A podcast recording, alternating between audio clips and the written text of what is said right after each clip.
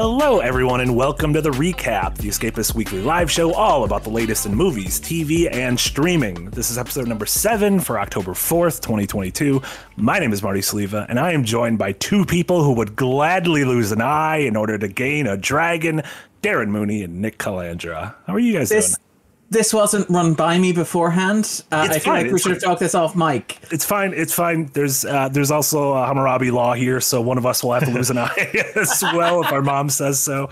This is, Um, uh, this is how you. Uh, this is why you keep your glasses on at all times. It would Exactly. somewhat exactly. protect against. Yeah, that. this is why the three of us have glasses on. Yeah. Yeah, they're goggles. Yeah. just Uh, welcome everybody to uh, the recap, episode number seven. We have an excellent show for you today. Uh, we're going to start off by recapping, uh, as the title says, uh, some of the latest uh, MCU news, which feels like they tried to give us a couple like sweet treat announcements to gloss over the fact that there seems to be some like major troubles with certain productions, such as Blade, uh, set to film this month and losing its director, which that's not good. That seems like an important role for a movie to have. Um, and then we're going to give our thoughts on the latest episodes of Rings of Power and House of the Dragon and Andor, as well as just other stuff we've been watching. Because you know what? There's stuff other than the IP stuff. There is. There's not a lot of it, but there is stuff other than the IP stuff. So yeah, we'll be talking about that. Um, also, thanks to I already see people in the comments saying uh, I'm I am getting over COVID. I do feel a little bit better. Um, this is probably going to be the most exhausted I'll be, so I'm going to be probably laying off the gas a little bit and letting you guys talk. But the good thing is, you guys are so great at talking, so that's going to be fine. It's going to be easy peasy. Cut to 20 know. minutes I later, was- and Marty's like, shut the fuck up, guys. Shut the fuck up. I was uh, laughing yesterday with Yahtzee and Slate something else because I was like, I was looking up, you know, what people were saying about the acquisition news from us, you know, being acquired by Gamurs and everything. And uh, the first thing I found on Reddit was a uh, Four, the Quake Four stream I did with Jack a couple weeks ago, and the first comment on there is Nick is a twat, and I was like, oh, okay. Yeah, I, I, I they didn't feel a need to like uh, explain. Elaborate. they, they, they explained I have a uh, abrasive personality. And then yeah, yesterday somebody left a comment on the SSC video where it was like, I hate hearing Nick talk. I was like, man, I can't do anything. This is great. This is great. This is great. Uh, Somebody you on know, this- has an abrasive personality? Yes, I have an First- abrasive personality. I'm very mean. Everybody on the internet has an abrasive personality. It's Yeah. the defining trait of the internet. Welcome. This is the entire fucking failed experiment. uh, you know what, Nick? I think you're great, and I think that's probably a them problem. There's a lot of different channels they can watch. A lot of different. There's all both sorts of different varieties of twats they can go look at. You know, that's a terrible I- thing. To I say. think- I don't I know think- why I said that. I just think I twat is a funny word, so if they want to call me a twat, I just laugh Yeah. at it. It's been we've said that word so many times on, in the first like five minutes here. Uh, As as uh, somebody who lives in the like the British Isles, that's with an O rather than an A, right? No, it's Twat. us pronouncing it with an A. Like Oh, twit, okay, it is all the same as twat. Twit, Okay, all right. twit, twat, twat. Twat. Yeah. okay. I just need to clear that up, like just in terms. Yeah, it's 'cause just the American pronunciation of it. Yeah. it's one of those weird things where it's like the opposite of the c word, where like if you go to England, the c word is just thrown around casually, like bro, sure. and you go over to say that. No, you, well, you go over to America and you say the c word, and everyone just looks at you strange. Not that I know from experience, Yeah. but like over in England, I just remember casually somebody mentioning the t word and just getting like the the tea and scrumpets were ruined that day. the tea and scrumpet. No, not the tea and scrumpets. Uh, I love it.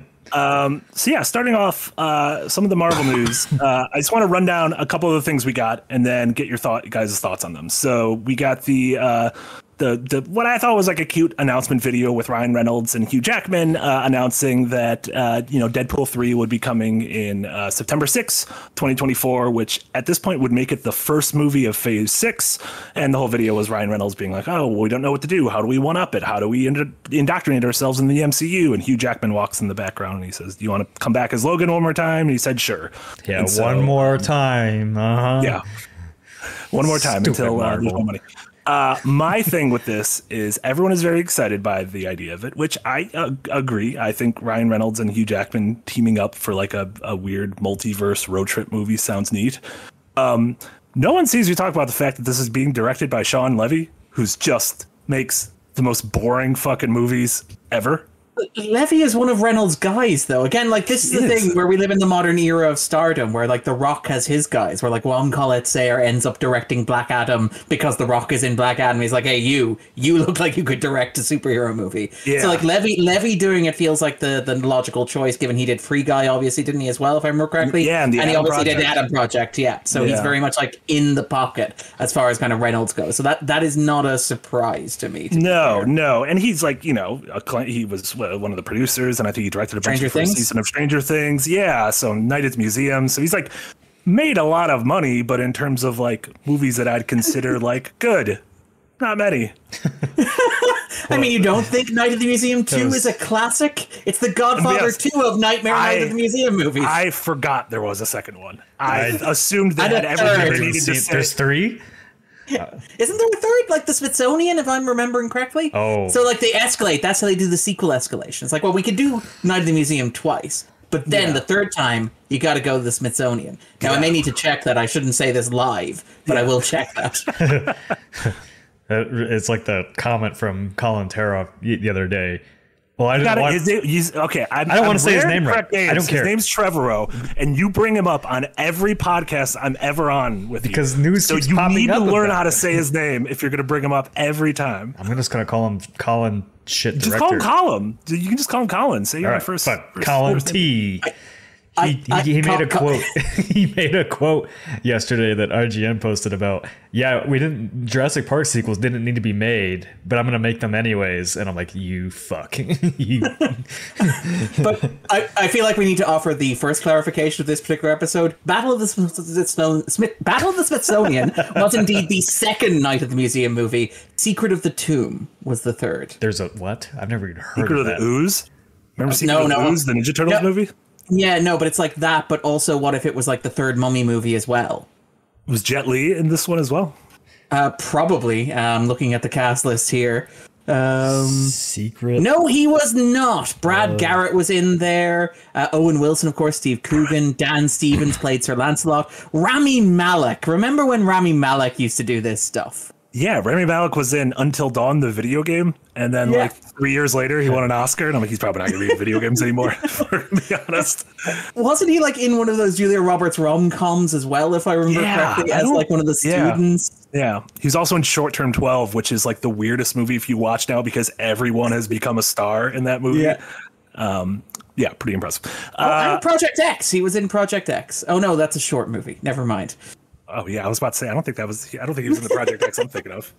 Um, yeah. Any? Uh, uh, I mean, Darren, you're a big comic book guy. Any? Any? Any thoughts on a on a Daredevil or on a, uh Deadpool Wolverine team up? I mean, outside the fact that it seems inevitable, like it was always Mm-hmm. going to be, we will drag a dump truck full of money up to the house of Hugh Jackman and make him do this. And also the fact Hugh Jackman seems to be realizing that he's not really a movie star because movie stars don't exist anymore. So when he needs to top up the bank account, this is what he has to do. So Um, sad.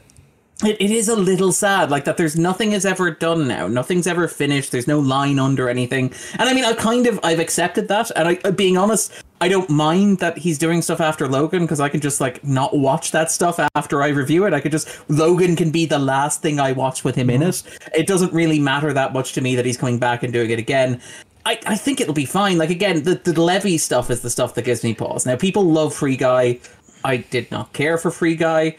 I thought the Adam Project was charming, uh, but as you said, Levy's never a guy that I've really latched onto as somebody who makes films that I really want to see. But also, Levy is an odd fit in terms of tone, in that he's very much like a kind of an Amblin esque director. He's a director I associate with movies that are aimed at again young young kids, but very much kind of that childish wonder that you associate with Spielberg. The Adam Project is probably one of my favorite Levy movies in large part because it's that. Uh, he did Real Steel as well, if I remember correctly, with, Oh, with um. Hugh Jackman, which is probably his best movie. And that's similarly, it's a, a kind of a story that is Spielberg esque about a kid reconnecting with his deadbeat dad and all that sort of stuff. And I'm struggling to figure out how that works with a Ryan Reynolds as Deadpool, uh, Hugh Jackman as Wolverine road trip movie through the multiverse or whatever this is going to be. Yeah, Um, they've said it's going to be rated R, and I'm assuming They've said it's they're gonna be similar rated- tone as the previous I- ones. Yeah, I, I don't mind whether it's rated or or not. I'm not going to die on that hill, but it's a really strange choice to have Shawn Levy whose like primary like area of expertise is making like you know family friendly kids movies and by all accounts doing that reasonably well Yeah. and going you get to make an r-rated wolverine and deadpool movie that's the part that doesn't quite fit for me but i mean look Jackman is great. Uh, Reynolds is pretty much Deadpool. He is living Deadpool. Yeah, um, yeah. Night of the Living Deadpool, if you will.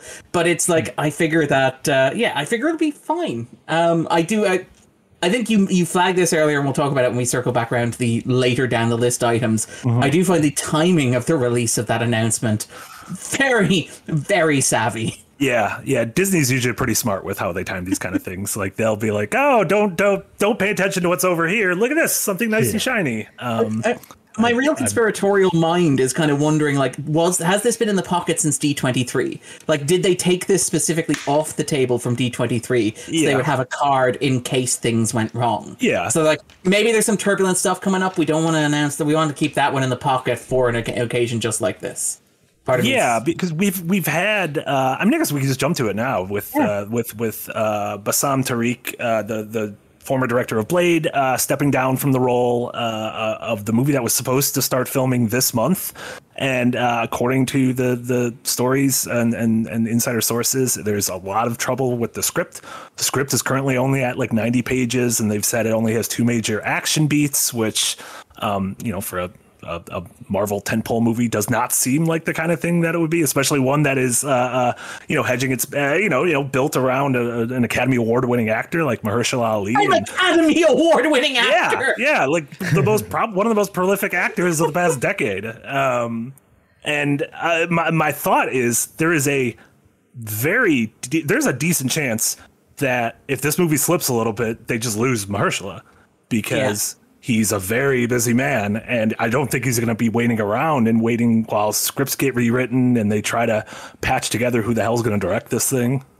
like that that's the insane thing to me about this is that like Mahershala Ali is like one of the biggest actors of his generation. He's won the Oscar twice. This is his passion project by all accounts. Like apparently like he approached Marvel and was like I would like to make a Blade movie. I would like to be in the Blade business and Marvel were like, "Yeah, sure." And it's like how do you not manage to make that work no matter what? Like, how do you not find a way to just power through that and just let whatever happens happens? Because at the very least, you have A, the character who basically started the modern comic book revolution, who is due a reappraisal in the modern era. Uh, B, you have a two time Academy Award winning actor headlining that. And, you know, C, you also then have the idea that, yeah, this is possibly going to be something a bit different from all the previous Marvel movies that we've done. Like, how do you not just let that thing power through? Why do you put roadblocks up in its way? That's, the thing that kind of frustrates That's me. That's Disney's whole thing, though. It's like I was watching that interview with uh, my the composer of Werewolf at Michael Night. Giacchino? Yeah, on IGN, and he's sitting there like explaining like. I didn't know if Disney would let us do this. I didn't know if they would let us do this. Like we we got it through, and it's like there's. I would hate to work for them. It's like you know, it's you can't even make what you want without like the corporate looking over your shoulder, being like, "This is okay. This is okay." I mean, the, the the crazy thing about Blade to me is if it's true, if if the script is like currently a mess, this movie was announced Comic Con 2018, I think. like it was announced like Mahershala Ali stepped on stage before COVID a long fucking time ago. How is this script not ready yet? Like what is going on? Like I, I mean, look, COVID was a long time. You don't have to do something in COVID. You don't have to write a script in COVID. Everybody took two years off, Marty. It's fine. it's uh I don't it was it's it's kind of mind-boggling to me when this came out. Um Yeah, I just I just feel I'm kind of I, Marvel to me just feels like the most cynical corporate product there is at this point when literally one of the marketing beats for the Deadpool thing was Hugh Jackman saying like yeah, we're not touching Logan. And it's like that's a marketing beat now like that you're not going to overwrite a story that everybody liked. Yeah, I mean, there's no such thing as overwriting a story, right? I- And well, that's kind of yeah. like what Darren was saying. Well, I know that, but in the minds of the people that watch Marvel, though, like everything has to, or at least Kevin, you know, Feige is like everything has to be continuous and connect, and it's like, are we gonna, you know, rewrite? This is gonna be set before Logan, or, or what? How's it gonna tie into that timeline? And that's like what frustrates me so much about Marvel. It's like it's just like you can't just watch one thing and mm-hmm. have it be standalone. And eventually, like if they do do a standalone movie, eventually it's going to be something else that's going to come later. Like, well, this ties into that, and it's like, oh my god. That I mean, even for the people writing these scripts and having to try tie everything together, that's like one of the problems they're running into. The, the one of the issues they're having with the High Republic books is like all these different authors are writing about the same timeline, trying to put their own voice and make their own unique take on these things, but it all has to tie in plot wise to everything else. It's it's just like it's it, Disney. The way Disney does things, I just really don't like it. What I, I will vaguely speak up in, in defense of Phase Four, which is getting much maligned, and to be honest, part of me is like I feel like this is the result of basically a long overdue reckoning with being the biggest kid in the schoolyard for like a decade, mm-hmm. where it feels like that this you know the franchise has kind of reached its culmination with Endgame, Infinity War, all that sort of stuff, and now there's kind of like a sense of like catching up with the franchise, just as the franchise is like powering up itself. I think there have been there have been more Marvel products released since 2021 than there were in the entirety of between like 2008 and 2021. Like there's yeah. been more Marvel content over the past what 18 months than there had been over the preceding 14 years or whatever the kind of metric is there.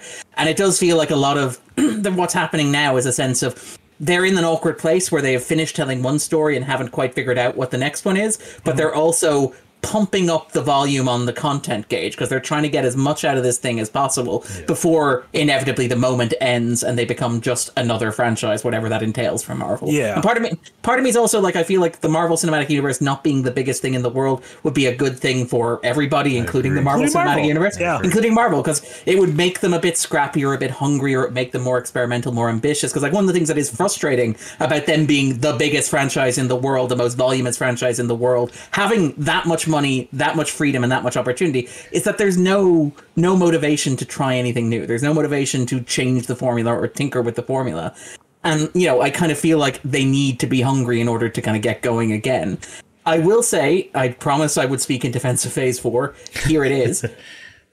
I don't mind the sense that we've got over the past little while of the studio, Marvel Studios trying to figure out things that don't quite work. Like Eternals doesn't quite work, but at least feels like it's the studio. Like the revelation where it's like you can shoot outside, and it's like okay, that's that's baby steps, but but it's better. It's good. Yeah. If you could continue in that direction, that would be good. It's like we could hire an Oscar-winning director. Yes, yes, you could, and that director could have ideas. Yes. Would would there be banter? No, no. Oh, oh, fine, you can have some banter. And like again with with Doctor Strange: The Multiverse of Madness, where it's like they bring in Raimi and Raimi does his thing. I had a really good time with that. Again, part of me also suspects that a large part of like getting you mentioned getting stuff through the Disney machine reading interviews with people like Tony Gilroy over Andor and reading like interviews with say Mike Waldron over at Multiverse of Madness, it really feels like the key to getting something through Disney is to like wait until the deadline is almost upon yeah. you and then just go, okay, fine, we'll get it done. Uh, and there's no time to really change or check it.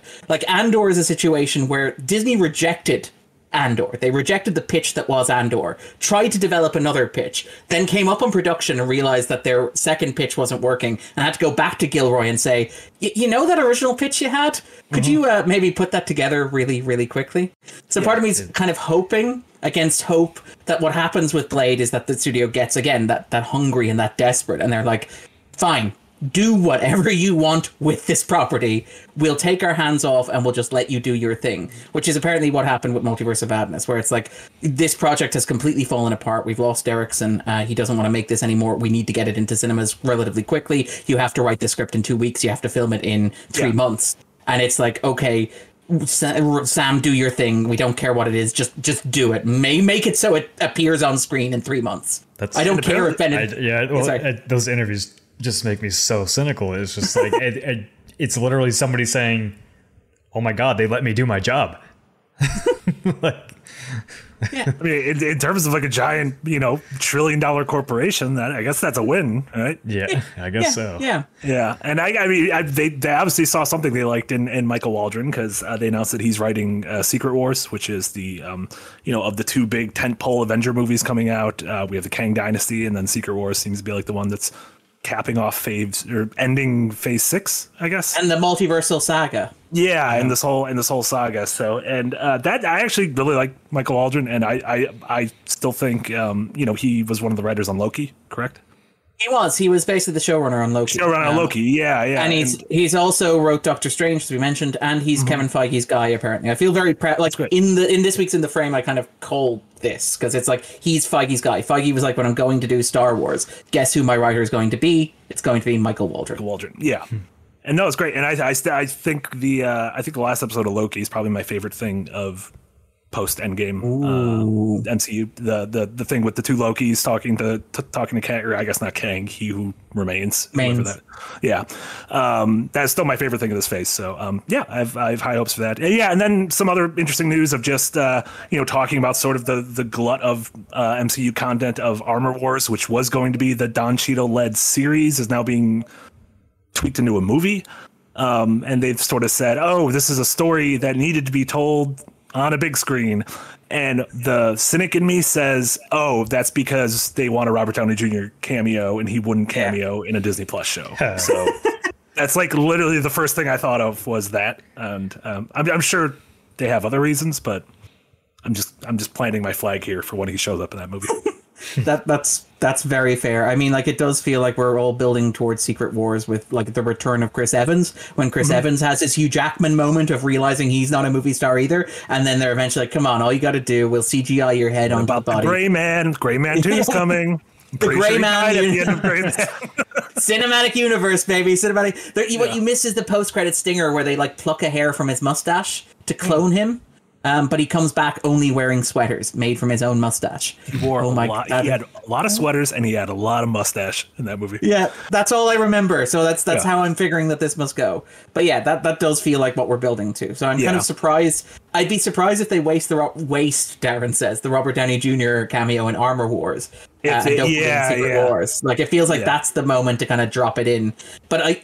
I do think with the moving to cinema stuff is interesting in large part because it kind of I do wonder if there's a sense of is the streaming thing working the way we wanted it to work? Where like Marvel kind of imagined streaming series being equivalent to movies, where it's uh-huh. like Sc- well, Scarlett Johansson gets a movie and Jeremy Renner gets a streaming show, and the two of them are equal. I think like Jeremy Renner's press for Hawkeye consisted of, well, Scarlett got a movie, so I get a six episode TV show. Yeah. Those two things are totally equivalent. I am just as important as Scarlett Johansson, and the interviewer nods Yeah. smiling. Um, but I do wonder if there's a, there is a sense of maybe that sort of recalibration taking place. Like Mm-hmm. I think was it like Captain America four or New World Order or whatever it was was only announced after uh, Falcon and Winter Soldier, Correct. Yeah. where there was there was a sense that like he was going to be a streaming only hero. Uh, you know, obviously Sam Wilson, Captain America, Mm-hmm. and now it's like no, no, no. Maybe there is still a difference between streaming series and feature films, and maybe putting things in cinemas has value uh, for the brands as we're maintaining them.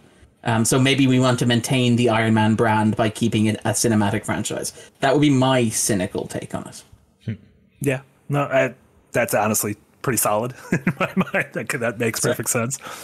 Um, and then the, the last bit of Marvel before we hop over to our, our thoughts on the new episodes of TV stuff, which um, all this stuff said, all of our cynicism, all of our all of our trepidation.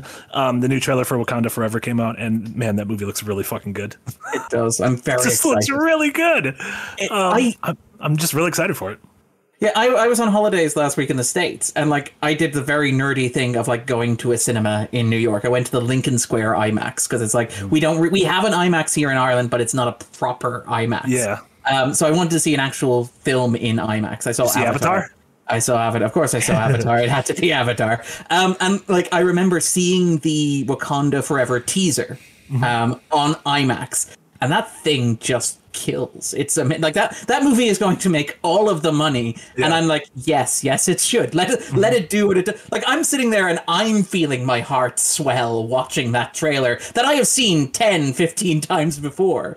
It's just it's an incredible powerhouse piece of like advertising for the film. And yes, I am very excited. I am also very curious about how, how Ryan Coogler manages all of the competing demands that seem to be weighing on him going into this. I don't Yeah. doubt he'll do it, but I think watching him do it will be will be something. Yeah, yeah. I mean, at the very least, the movie's got uh, wa- was, was helped create two really good trailers. So there, there we go.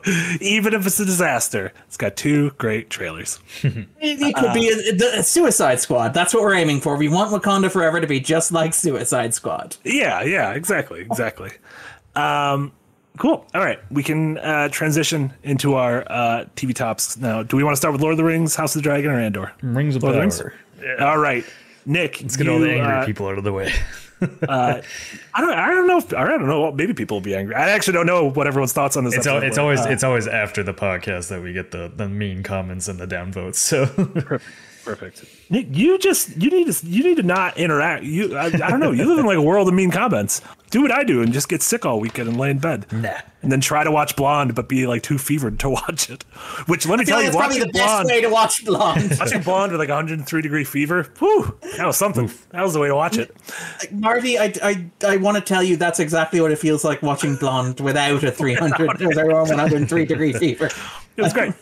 Uh, we'll talk about that at the end. But uh, okay, so this was uh, episode number six, uh, titled Udun. Uh, this is the episode. Finally, we've been waiting a couple episodes for for shit to actually characters to actually you know connect and and things to actually happen, and we got it. This was, um, I guess, our big battle episode of the season, and it uh, culminated in Theo making what I think might be the biggest fuck up of any character in television history by telling him where that sword key was, which ultimately caused the creation of Mount Doom. To be honest, I did not think that that's what that thing was going to do, um, and then it did. And I thought, I, I thought volcanoes erupting are neat. So, uh, Nick, what, what what were your thoughts on the episode? Uh, yeah, I no, I actually really liked it. it. It's again, I'm gonna keep going back to that the fact that like this feels like it was a show that was meant to be binged because I think when you when you binge it, those payoffs come quicker. And like now that we've gotten that episode, like you know, thinking back to the previous episodes, it, there there was a lot of nice build up to that, even if it wasn't like done super well. At least the larger plot points had a nice had a nice build up a crescendo here, which I really liked. Like I I really liked the creation of Mount Doom and how that happened. I was not expecting it to be that way. And the payoff of like all the tunnels that they digged, that was literally for not just stealth, but to drive the water to the mountain, uh, which I was not anticipating. Um, I think uh, you know, there's obviously some movie stuff, you know, with like uh, the Numenoreans just showing up at the perfect time, kind of thing, which you know felt a little bit off. But I mean, I really liked like the the sense of I was kind of talking about it a couple episodes or a couple recap episodes ago of um, you know, like this is this is entire series is going to be a story of tragedy, and like the real stakes kind of just got shown here finally. Like I feel like I felt more of a connection to everything now that like yes, the mountain has blown up. Now what happens? And now I'm curious, like, you know, how where how the orcs are going to rise up, and also I really like the uh, uh, the backstory. Excuse me, um, the backstory on uh, that the, the elves being the creation of the orcs or whatever.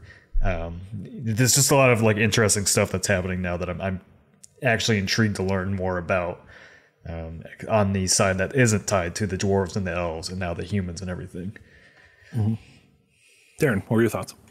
Uh, yeah, I mean, I basically exactly what Nick said, particularly in terms of this being a show. I think we've all said it at various times. It's a show that feels like it would watch better in two four-hour chunks, binging it.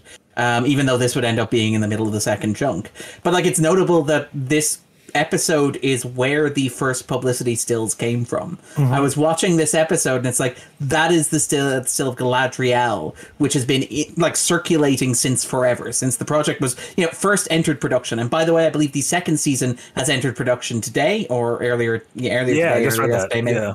Um, so yeah, congratulations on that, and it's also apparently performing really well on streaming. Um, Is it like Simba or whatever have it like? Or sorry, Nielsen have it surpassing, I believe. I thought you were uh, talking about Simba from Yeah, Lion I King. I was like, is he going to show up in this show? I mean, I mean, look, look, Amazon own everything, right? Um, but uh, yeah, no, I mean, I, I liked it a lot. I thought it was again, it does what this show does really well, which is spectacle and scale. This is the most expensive show ever made, and there are moments when you remember that. We talked about like the first episode being full of those wow moments, and this is really the first time since then that it's felt like you've had an escalation in that. Like this really does feel like it's a proper could be released in the in the cinemas feature film presentation. That moment where like you're watching kind of the the dust billow out where you're seeing the battle happen all this sort of stuff. It's it's gorgeous to look at. It it's fantastic. And it's what the where the show's strengths lie. And i do also think that the, i a little bit interested in this and kind of curious to see where it goes. Maybe a bit guarded on it as well. But the idea of the ambiguity around the orcs, which I greatly, greatly appreciated. Uh, with is it uh, is it Adar, the the dark elf who's kind of like interrogated, and he Yeah, makes he's yeah. having the conversation with Galadriel and making the point that he just wants his people to have a home. And obviously that's somewhat overshadowed by the fact that we know exactly what's going to happen, and we also know exactly what's going to happen with the orcs. But it does, it's kind of interesting to see a like a, high fantasy show playing with like one of the fundamental rules of the genre, which is that orcs are inherently and always have been a race that are defined by being pure evil. And so mm-hmm. it's kind of nice to see the show wade a little cautiously into those waters. So I quite enjoyed this episode. I want to see where it goes next week, and I'm very curious where the finale goes. And I am, I'm maybe not as warm on the previous five episodes. I do think that we could have gotten here a lot quicker. I think that a lot of the stuff getting here felt like it was watching plates spin. I think we mentioned it feels like characters moving in circles, waiting for everything to line Yeah. up. So, as Nick said, the cavalry charge could arrive at exactly the right moment. Um, but I, I did like this episode a lot. it's a it's a it's a weird show where like I, I feel like they tried to pace you could have almost cut out episodes three two three Yeah. i mean uh, three four and five to get to six and you wouldn't have really missed a whole lot like you know i all the talking and, and numenor and all that and they I, you weren't here last week but like in the previous episode you know they spent a lot of time on um isildur's sister and she hasn't done anything. You know, it's like I don't know what her importance is to anything yet. Um, yeah, and uh, the only the only thing that really tossed me on this one was the uh, the sudden like, "You're our king now." Yes, I am. I Yeah, like- ele- elections are real easy in the Southlands. well, they, they all bow to this guy they've never met before. I'm like, what? Oh. I'm there, there's it, the show is such a whiplash thing where like there's really cool moments, there's some really nice writing in areas, and then other times it's just like, wait, what the fuck? It, it, it's pacing like it's Yeah, it yeah. feels like there should be an entire episode about how he becomes king of the southlands but instead you just get a previously on segment where two people who are not in the southlands Yeah. talk about how he should be king of the southlands it's like oh i guess you're king of the southlands I Like, it also still do not understand. He fucking killed those guys in that bar fight. he killed them in that alley. He went to jail, and then he wasn't in jail anymore. And I'm And like, now he's a king. Killed those dudes. I mean, I mean that's that's what should have been the plot of the fifth episode. It should have been just a moot, a moot court, uh, court case. They should have brought in like Bob Odenkirk and put ears on him Oh or my something. god. Yeah, Holy I really, shit, would I, love really feel like the more that we've watched this, I feel like if they had really just focused on Galadriel's revenge, right? She wants to find, she's hunting Sauron. She has to go to these places, recruit her troops, like you know, almost a video game plot. I feel like it would have been paced better and would have made more sense of like all these people meeting up in one place. Yeah. Because again, do like, like- here, the, the, I, well, the, the part that annoyed me the most about how this all happened, like I had to just suspend my disbelief, was like, how did she know exactly where they were going to attack?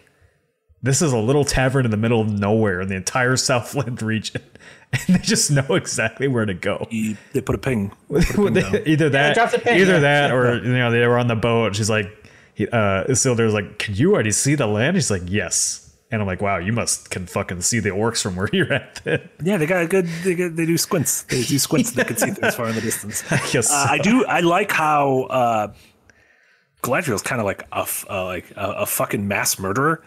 and like when she was talking to Adar, she was like, "I am going to kill every single one of your race. I am going to exterminate them and make sure you are the last one to know that I." And then I'm committed going to kill you. and then I'm going to kill you. And I'm like, Jesus Christ, lady. Like, it's- I, I like the thoroughness I like- of it. I It's like, I'm not it. just going to commit genocide. I'm going to kill you so the genocide is complete. Yeah. No, and I, I do. I, I, that she of the characters that are on this episode, she was my favorite because I, I think that is the most interesting, and that it ties back into the, you know, what her brother was saying in the pilot about how, like, in order to like understand the light, you need to embrace the dark or whatever bullshit line that was. Um, my the thing I realized though is her removed. I didn't give a shit about any of these characters. When that volcano erupted, I'm like, all of them can die, and I don't care because the characters I care about, I like the elves, I like the dwarves, and I like the Harfoots, and they're not anywhere around here. I, I think. and they, they weren't in the episode at all. And so I realized, like, man, we spent a lot of episodes with these people from Numenor, and I don't give a shit about any of them. And the only ones I do kind of care about, I know live to Lord of the Rings. Like, I know Galadriel and Isildur. Like, I know where they end up. Yeah. Yeah, there's also like the Isildur's friends in the battle scene, which stuck out as really weird. Like the show wants you to care about these two guys that you spent 30 seconds with, basically them being mad at Isildur. Yeah. Uh, yeah, you know, there, there's yeah, I it's a lot of growing pains for season one. I you know, in general, I keep you know, I think people have been like, well, you're just nitpicking on the show now to you know be with the audience that hates it. And it's like, no, I I generally like the show. I just there's a lot of weird little issues with it that kind of add up over time. But I think I think going back for a second rewatch, I might be more, you know, kind of like what you said, Marty, about Game of Thrones, like more sympathetic to like some of those issues because the pacing might not feel so off when it's week Yeah. to week. Uh, John Lee Wembley, I don't care how I pronounce names. I'm sorry, they're they're fantasy names. I will say hit that however the fuck I want, and you have to deal with it. Colin Trevorrow. Uh, that's where That's we're not a going. fancy name. That's He's a real not a man. fantasy name, He's a real. He's a real It's man. a, it's a it's a fantasy. It's a fantasy that he's a good director. No one a good director.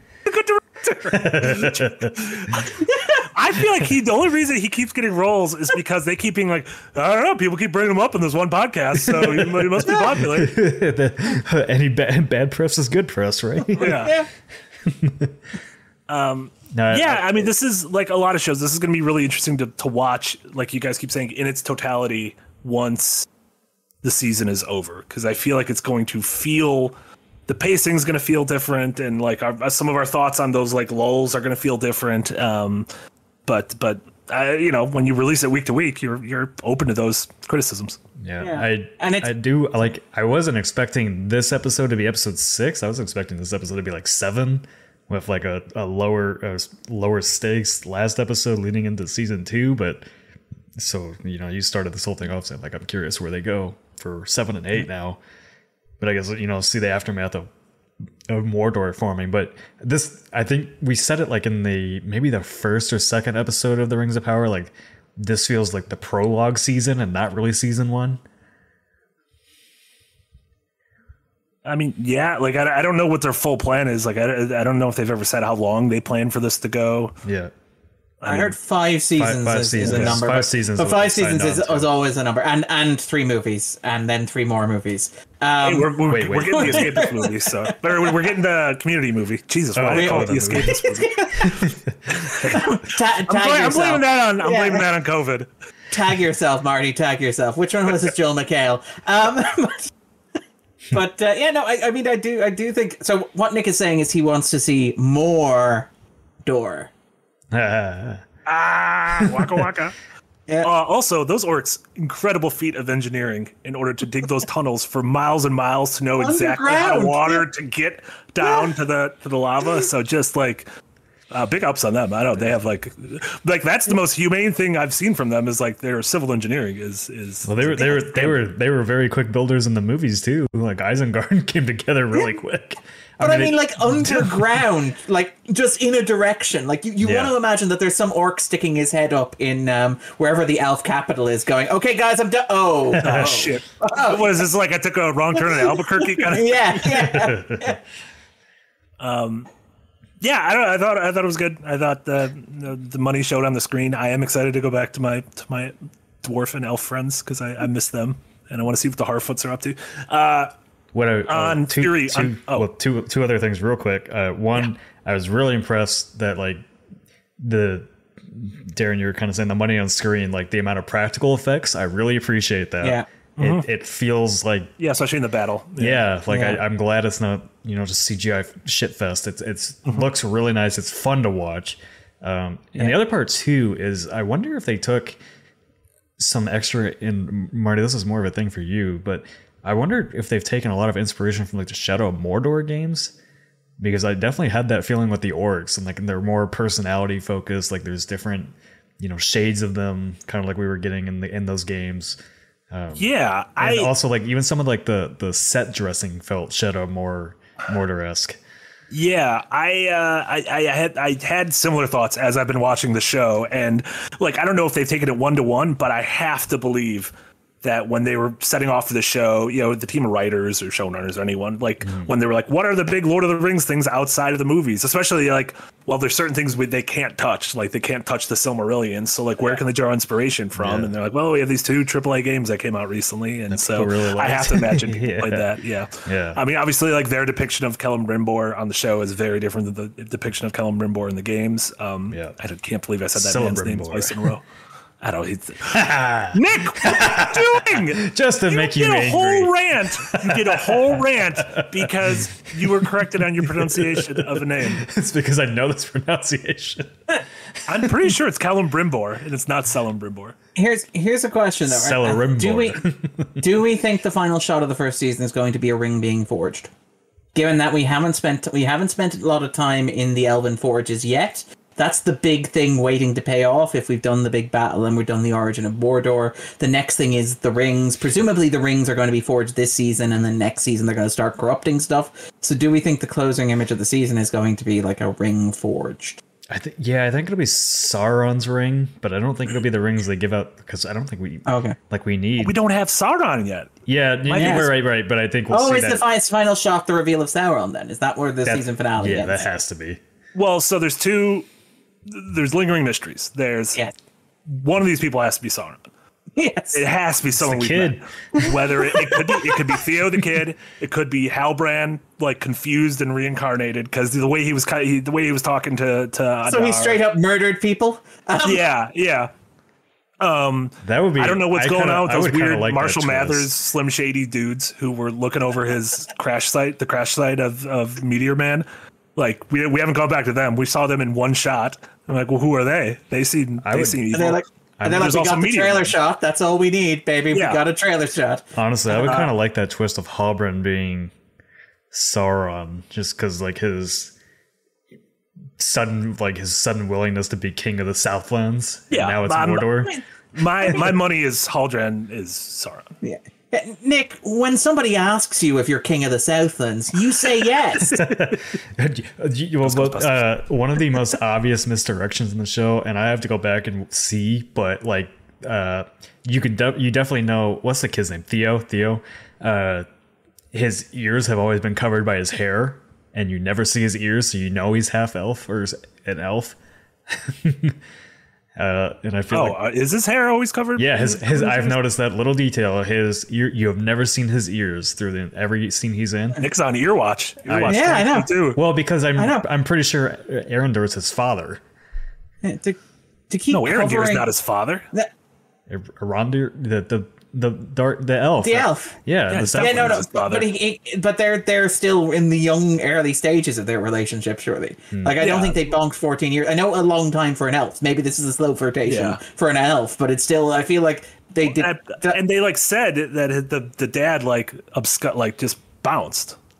I I don't know. My my personal theory is that he's secretly his dad. That that said, if he's if he's covering his ears every day as he's growing up for fourteen years, that takes a lot of elf control. ah, god damn it! go Do you back, like go get a back on copy of the show beforehand and then watch it and then like insert where you're gonna do these? no, uh, Nick sends me his rants ahead of time, and I just Yeah. go, I can slot in here. Um, Daniel Uh, Daniel says Nick's ears are always in my headphones. Nick is Sauron. I mean, yeah, I mean, obviously, I, I have the abrasive a- personality. This isn't this isn't a bad point. Yeah. Um, also, do we still think Meteor Man is is uh, Gandalf? I still think Meteor Man's Gandalf. it it seems like the most obvious, reasonable, and logical answer, and part of me is like, it should be. There's no like the best answer is for it to be Gandalf, but that also means that the show is avoiding the possibility of a crazy twist, and I don't know if I trust this show yet to avoid a crazy twist for the sake of a crazy twist. Yeah. I thought the creation of Mount Doom, I wasn't expecting it until it was happening.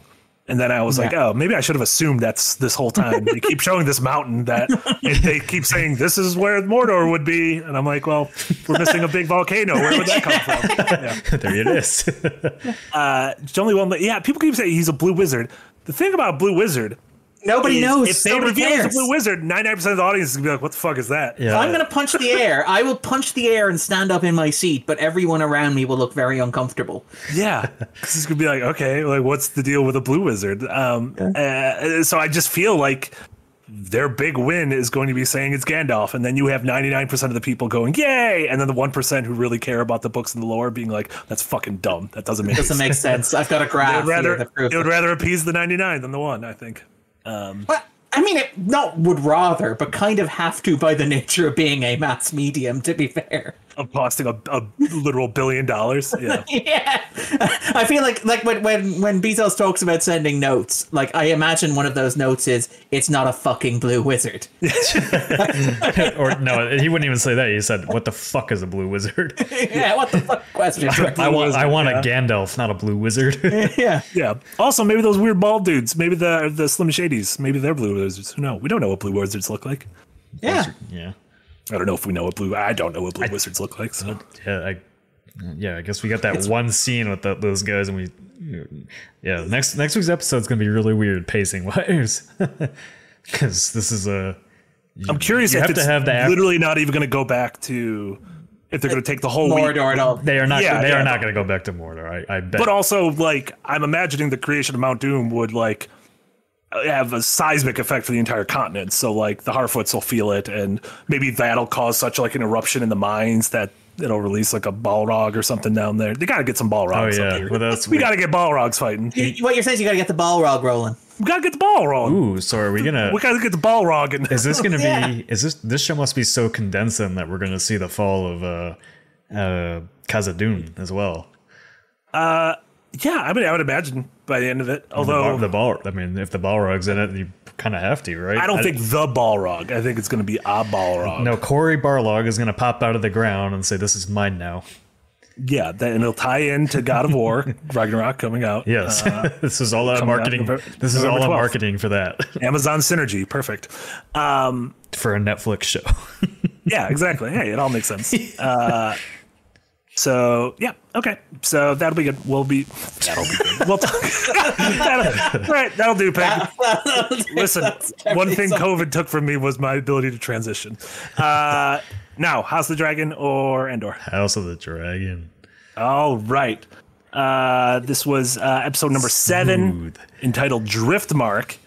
My main note is I swear to God, we need to stop shooting night scenes during the day and then color correcting. No, no, no, no, no, no, no, no, no. Because said- characters are squinting He- into the night. he They're said- squinting. He said it was a stylistic choice again because he's But that was that's stupid. that's the H that's the HBO line. That's the HBO It was- Twitter I account. it was, not a line. appar- it was It's a bad apparently choice. apparently it was the same director of The Long Night that worked on Yeah, that it was scene. Miguel Sapochnik. Yeah. yeah, he should not be working with night scenes. He, Oh, well, luckily, Nick, you're going to get your wish next year when he's he's, no longer show. working on the Yes. show. um, wow. Okay. I can see. I would like to. I would like to voice my support of Miguel I- like- like- and wish him the best in all his in your future uh, endeavors. in your most recent in the frame episode, you were literally talking about like how executives, you know, assume that you have like the best TV to see those things. yeah. I, I have one of those TVs and I still can fucking see it. I, again, like like the Michael Waldron thing, it was one of those things I did not anticipate being as prescient or as timely as it ended up being. I because I was traveling, I ended up I had to write my recap off a screener on a an iPad screen, and I literally could not identify the big character, like the twist at the end of the episode where he gets in the boat, where uh, Qarl Correy gets in the boat with a dude, and I'm like, oh, there's a nice man rowing him across to the to- yeah. yeah. I'm like, that's that's good. That's nice. He's got an assistant. Um, Um, and I I had to like watch it on the TV downstairs to realize, Yeah. oh no, oh that is that is Laenor. Okay, he just doesn't it- have his hair. It looked significantly better on the non 4K TV behind me than it did on the new 4K TV in my living room. Yeah, no, Um, if, you, if, if it would look probably fine on standard definition. I mean, not standard definition, not not HDR. On HDR, it was on a CRT, it would look incredible. yeah, proper. You want the VCR scan lines for proper effect. Well, I mean, yeah. It's, Isn't the thing like? And again, this is interesting that we just came off talking about House of Dragon, uh, sorry, talking uh, Rings of Power, where this week's episode or last week's episode was the one that they used for the publicity stills to sell the show. This is the. And it was the this day! Is, it is, yeah, yeah. Right ass this- day. Yeah, they used the shots from this episode in the middle of the day. Yeah. Uh, to, to uh, for publicity for House Of of the Dragon. Daemon and The Rhaenyra shots that we walking on the beach. Oh, Yeah. Mitch, yeah. And as you said, characters are like frequently squinting in the sun. Um, characters there are like torches, but they've been added digitally, and they've also been dimmed. Um, Yeah. but part of they have no of- shadow. They have no like. Yeah. They don't cast light. Yeah, part of me is also wondering, like, was this a late post production choice then? Like, was this meant to take place during the day, or perhaps even at like magic hour or whatever? And they were just like, turn that all the way up. Just turn it all the way up at some stage during post production on the episode. I do wonder. Maybe Miguel Sapochnik didn't want to be on the show anymore, and so he was like, "You know what? I'm I'm, gonna just, I'm gonna make they cause hated that one dark drama." episode, Yeah. doing it again. We're running it back." the ent- I, I love that this is the escalation of the Sopranos, where the entire season finale will just be a black screen with noise coming out of it. exactly. It's crazy because he went from like he shot Hardhome and and Battle of the Bastards, so he's like. He was like, "Oh my God, this is the Miguel Sapochnik episode." And now, when his name comes up, and I'm like, "Oh God, what are we gonna do?" Self-sabotage. I, I, I, I still think Sapochnik is pretty, pretty good. He did the premiere and stuff like that as well, did to pretty- be fair. And and my thing is these scenes, uh, like also I think I was able to like see what was going on. It was less I couldn't see and more I just thought it was ugly. Um, those those scenes. Uh, that being said, I thought the actual sort of the funeral cocktail hour, I guess I don't know what to call it, on the veranda. Uh, I thought that scene was incredible. Like I thought the awkwardness everyone had towards everyone else and the just entire breakdown of communication, like all this could be solved if characters just talk to each other. If if you know, the young generation, you could see them wanting to like reach out and and like give their condolences to each other and try to forge bonds, but because of all the poison and vitriol that's been spewed from their parents and grandparents, they they are just unable to.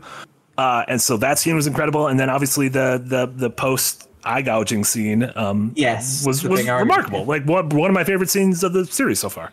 Yeah, get all the actors in the room together and have them yell at each other. Like again, it's a it's remarkable. We go from like the Rings of Power doing what it does very well, which is show you the money, uh, Yeah. to like this going. This is what we do really well. It's like we hire a bunch of very famous British actors, put them in a room together, and just have them yell at each other and maybe try to stab each other, but maybe not. You know?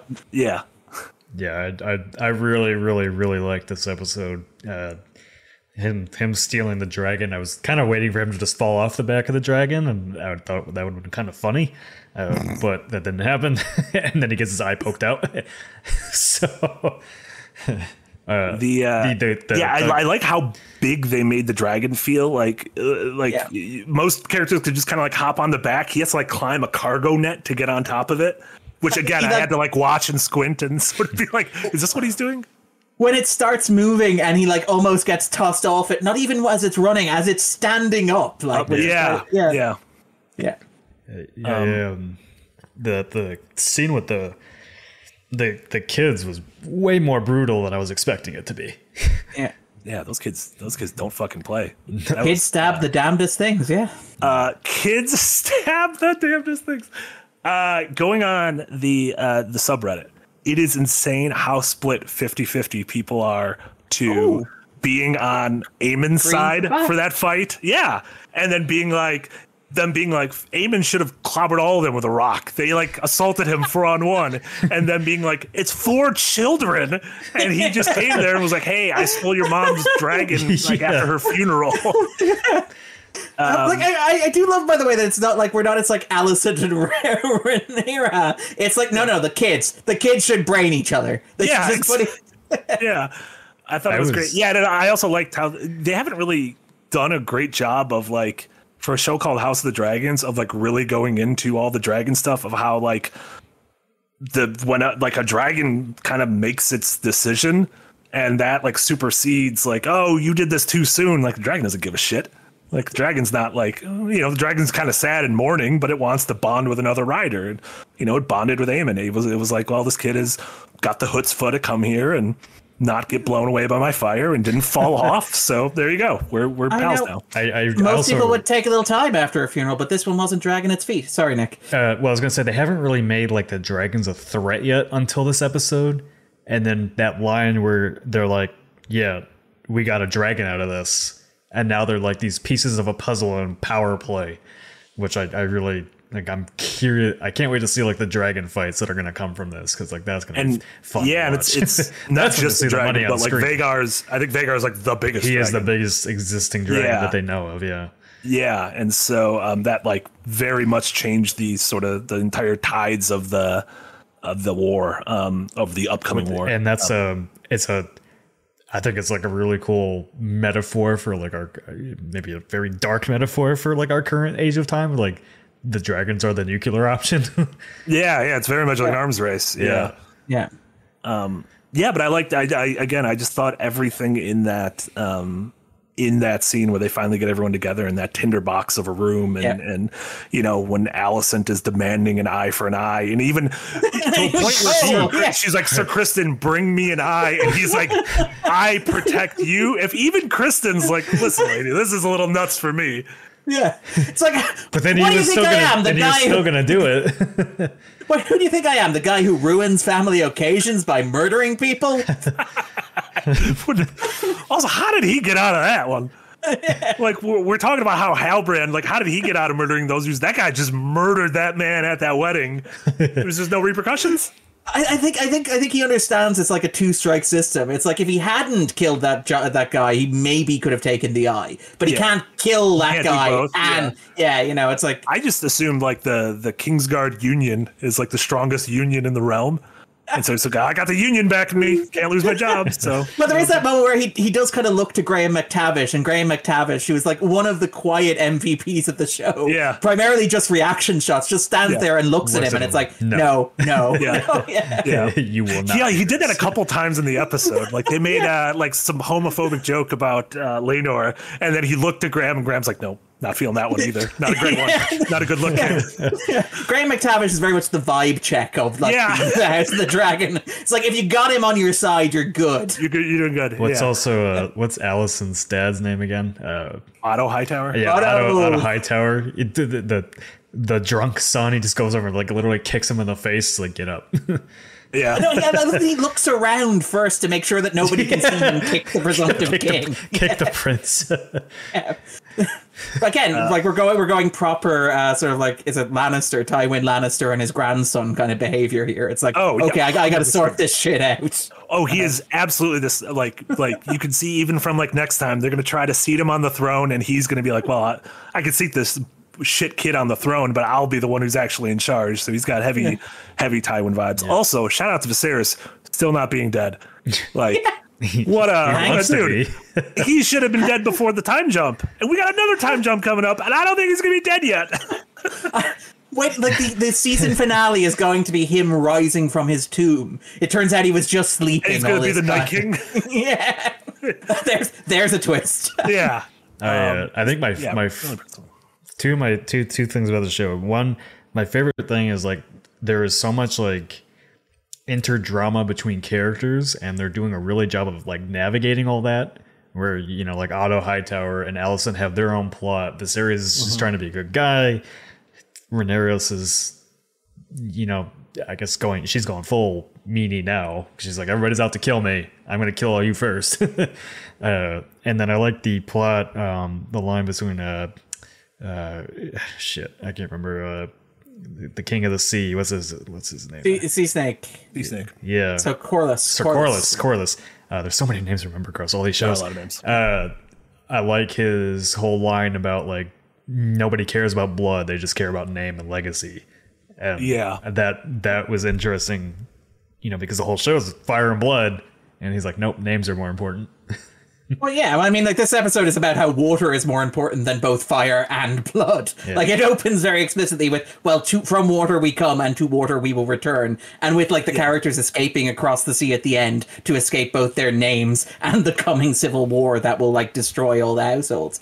I actually really like liked that scene again because it, it ties into this whole fascination the show has with birth, where it's mm. like the only she makes the point there that like this should go to uh, Le- and apologies I'm going to mangle this pronunciation is it Lena's uh, children? Who she knows have to be her grandchildren because Yes. she is Lena's mother and Lena is the mother of those kids. There can be no intermediate involvement there. Whereas on the other hand Rhaenyra's children are not her grandchildren, even though they are Rhaenyra's children. So logically, we should be giving it to the children that we know belong to us, that are our blood. And I love that Corlys is like, if, if we if we did that, we'd have to acknowledge that like women determine uh, you know the the power Yeah. and the way in which the name kind of passes. No, no, no. We're gonna do this like patriarchy does. We're gonna do this like men. Names. Yeah. It's all in names. Yeah, and I, yeah, I love seeing Rhaenys like you know carry the the the slight she got decades ago when she should have been named queen. Like she Yeah. was the rightful heir to the throne in the in the prologue scene, and she was passed over because she was a woman, and she's carried that her whole life. And now at this point, she's like, well, I'm not going to be fucking dealing with any of this anymore. Like I'm going to be doing this the way I want to do it, and. uh yeah, I mean, all these characters are great, and I, I see there's there is a complaint I, I see from some people on the internet that there's no like characters you can just be like, I love this character and they are good. And there's no Jon Snow and there's no Arya and there's no Tyrion, even though folks like Arya and Tyrion do things where you're like, uh, um, and I find it especially interesting that to so this isn't a book spoiler it's just how it differed from the book so in the book they actually did kill him Yeah. they didn't let him escape. This wasn't a secret plot to let him, you know, him him and his his you know his his buddy uh, sail off to the east and and you know start a new life on the continent. Uh, they they literally fucking murdered him, and so. I thought they were going to do that right up until the end of the episode, and I was like, "Jesus, this is like how how are people going to like? Are people going to still be like, yay, Rhaenyra?" When it's like, man, you murdered this guy who you just said he's a good man you know, he had that he had that scene which I loved where he said like, "Oh, I wish I wasn't born like this," and she said, "I'm glad you were because like you're a good and honest man, and that's very rare in in in these times." Which But also, I will step over you on my way to the throne yeah, yeah, and also like you, you need to fake your death and you need to get out of here. right now. Which is what he wanted. Well, he wanted that anyway. He wanted to go off to war. So. yeah, he didn't want to. He didn't want to be there anyway. some some poor volunteer who we tossed on the fire instead. Um, yeah, that's the one guy that was like, Yeah, like, oh, so you volunteer. stabbed that dude's neck.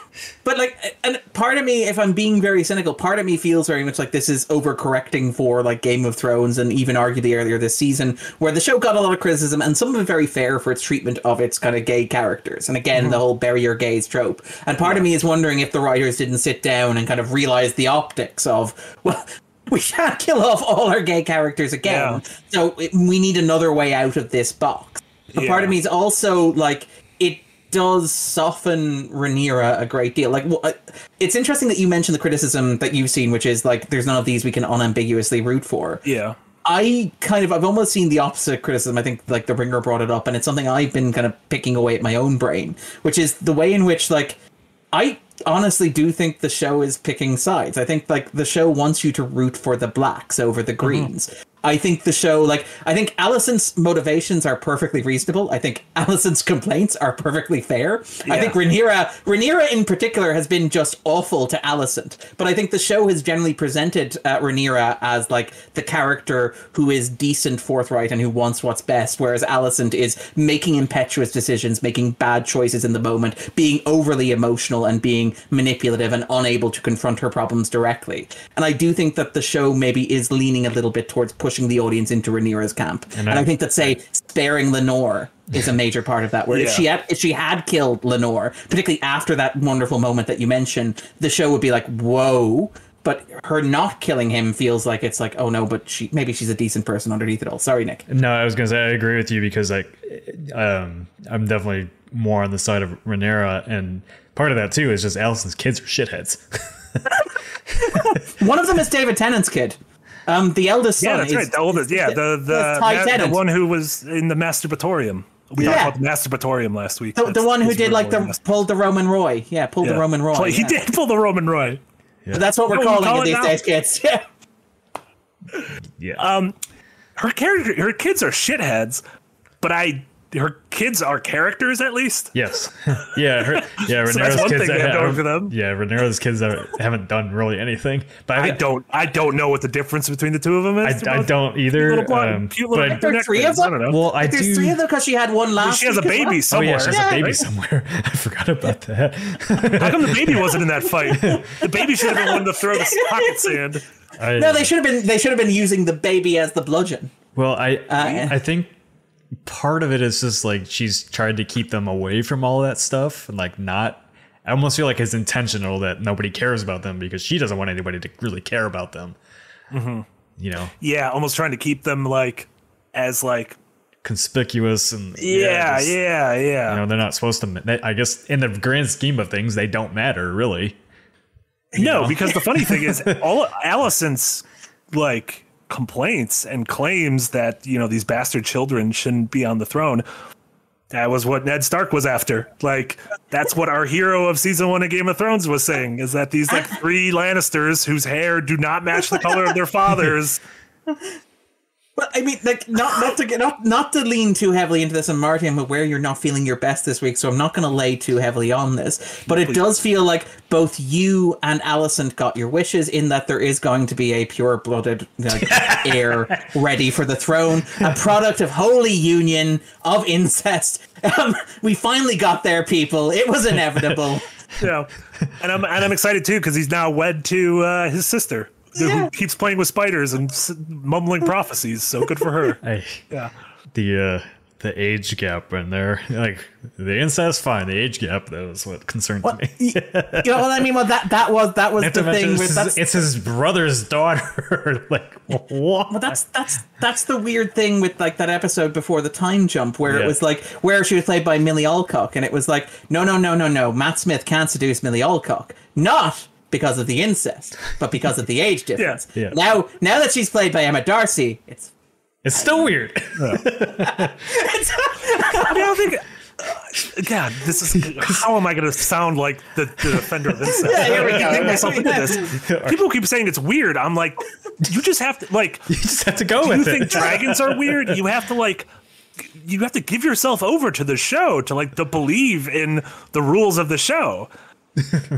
I, I just want like for the escapist like best bits that we do this month. I just want Marty leaning forward and saying, "You have to give yourself into the incest." You just. Um, uh, it's just fiction. Like I don't know. You the- gotta you have to give the incest. like if if if every time there's sister kiss on this show, we're gonna be like, oh my stars. Like you're gonna be doing that a lot because the show's gonna have a ton of sister kissing. Like this. that's that's that's right, Marty. that. We're we're the prudes.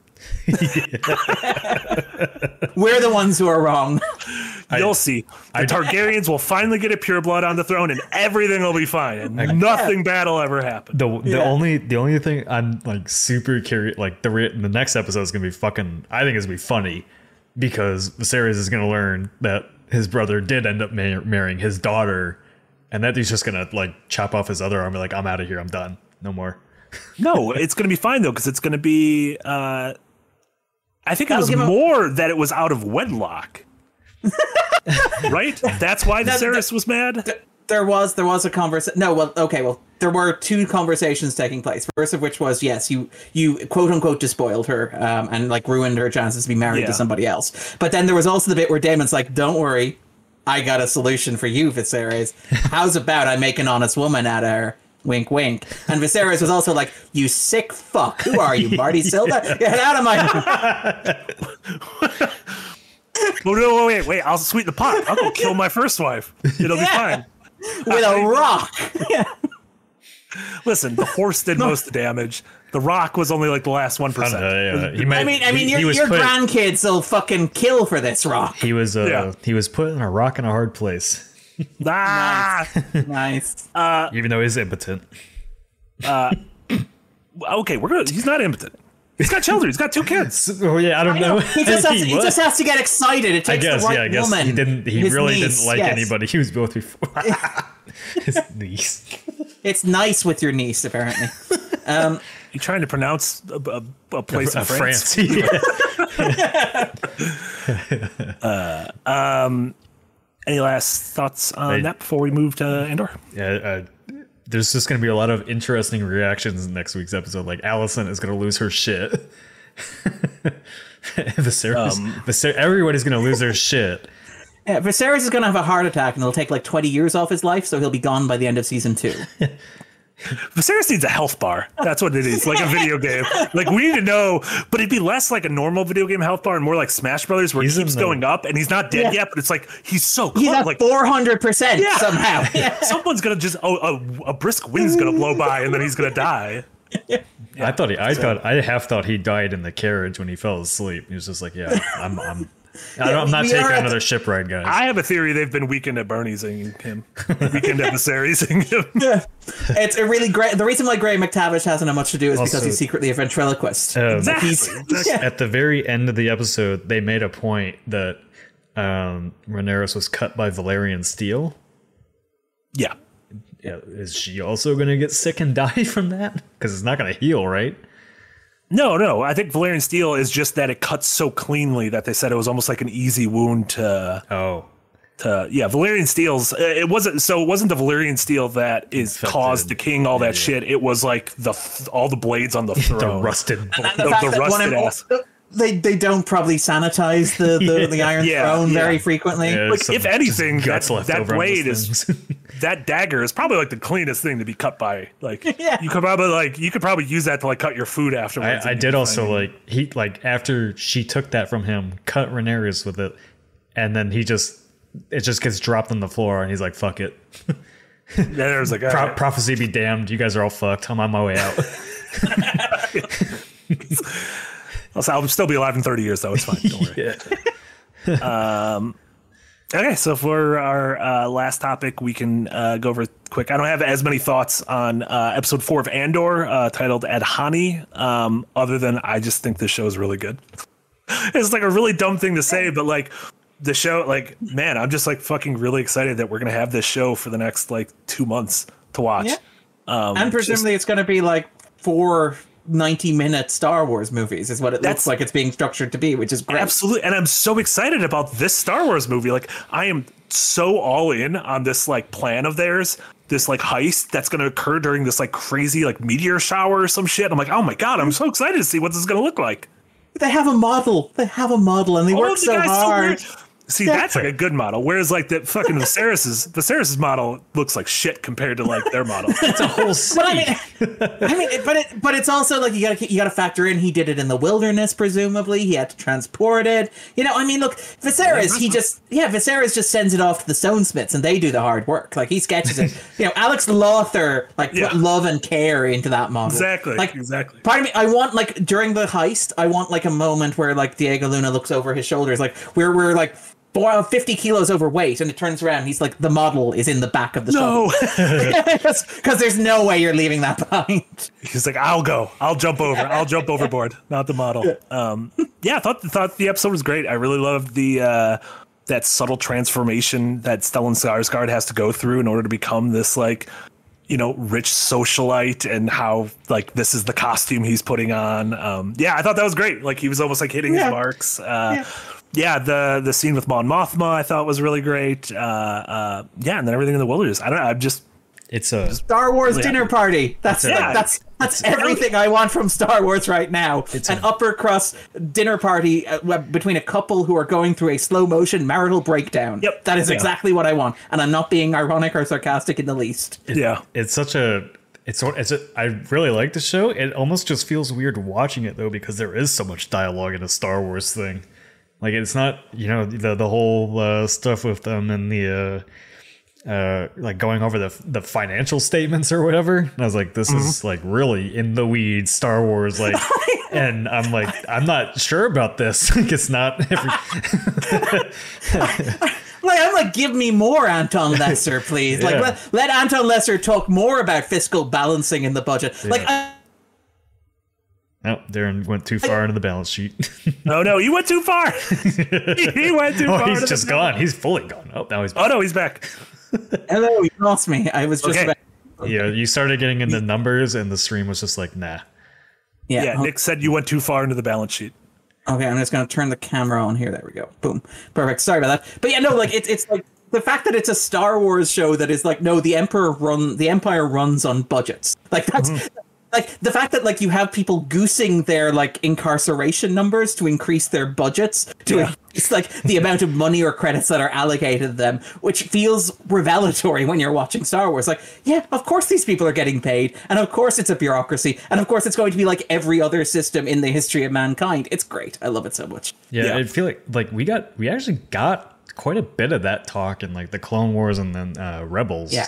Too, and it's never come to live action. So it's it's kind of an adjustment period. To like, hey, they're actually trying to immerse you in the world of Star Wars, and it's not just plot point to plot point to plot point like it was in Mandalorian and all this other stuff.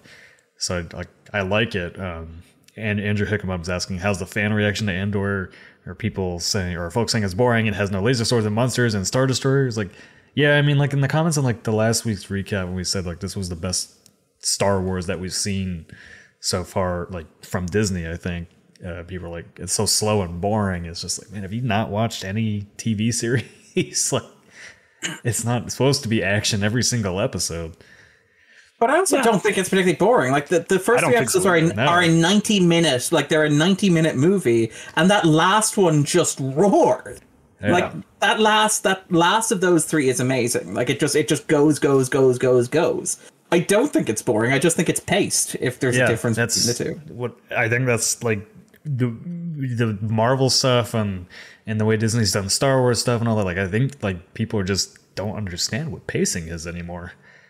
Like it's Yeah, you, know, you gotta mean, have if it's they- almost it's almost like in in the video games where like every ten minutes in an open world game you have to stumble upon something, and it's like you just live in and, and breathe and enjoy the world a little bit you know get immersed with it. Like i feel i feel like that with Andor it may not be for everybody. If you just you know we kind of talked about this last week. If you just want the action of star wars like you might not like this show because it's a much more drama fueled show than the other ones i would say.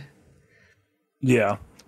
Yeah, and it's I mean, like you said, it's I mean Darren was making a joke earlier, but I completely agree. Where like the idea of this like fucking really awkward dinner party between, you know, with with all these like high ranking like Empire ass kissers and then Mon Mothma there like trying to bite her tongue to get through this. Um sounds incredible. Like this sounds like something I absolutely want to watch. Yeah, and I mean, like that's gonna be cross cut presumably with a heist. Like Yeah. it's it's not as if that's the only thing that's gonna happen. It's not as Yeah. if we're going to cut to Mon Mothma in a bar in Coruscant scene being alive. like it's like yeah. no, we're gonna be cross cutting between that and like an attempt to infiltrate an Imperial facility and steal their quarterly payroll. So it's Yeah. not as if it's just going to be that, but it is also going to be that, which excites me so much. Yeah, the, the books the books get into a ton of the political stuff of Star Wars, and it's super intriguing. Like on how they, you know, the Republic, especially in the High Republic books I'm reading right now, is like the the whole thing about the High Republic is like keeping all these plan all these systems and planets happy, and it's really tough to do that. And like they give you some insight into like just the daily lives of people in Star Wars, and like that's where like I wanted the TV stuff to go. Like I want to see the larger universe of Star Wars, and so that's why I really like Andor is because I feel like we're getting that finally, and it just you know it, it makes everything not feel so small, it, and it grounds things a bit more. Yeah, I think this makes Star Wars feel so much bigger, which I think Yeah. is so cool. I think by focusing on these very like intricate like micro details, it makes Star Wars feel so much bigger. Like there's the scene with uh um I don't I don't remember the character's name, but it's the actor who played Qyburn in Game of Thrones. Yeah, that's Simon Lesser or Adam Yeah. Lesser. Sorry, Adam Yeah, yeah, Lesser. yeah. So yeah, when It's and then Pentargic or something like that. There's a P and there's an N and a T and a G. But yeah, I just love that speech when he asked her like, "What do we do here?" And she's talking about, Yeah. "Oh, we're in security," and he's like, "No, this is we're healthcare providers. like we are here to like you know suss out symptoms and weaknesses and like and and cure them by any means necessary." Like I thought like like that was such a good speech. And that was a speech that like I'd never in a thousand years thought would be in a Star Wars thing, especially on Disney Plus.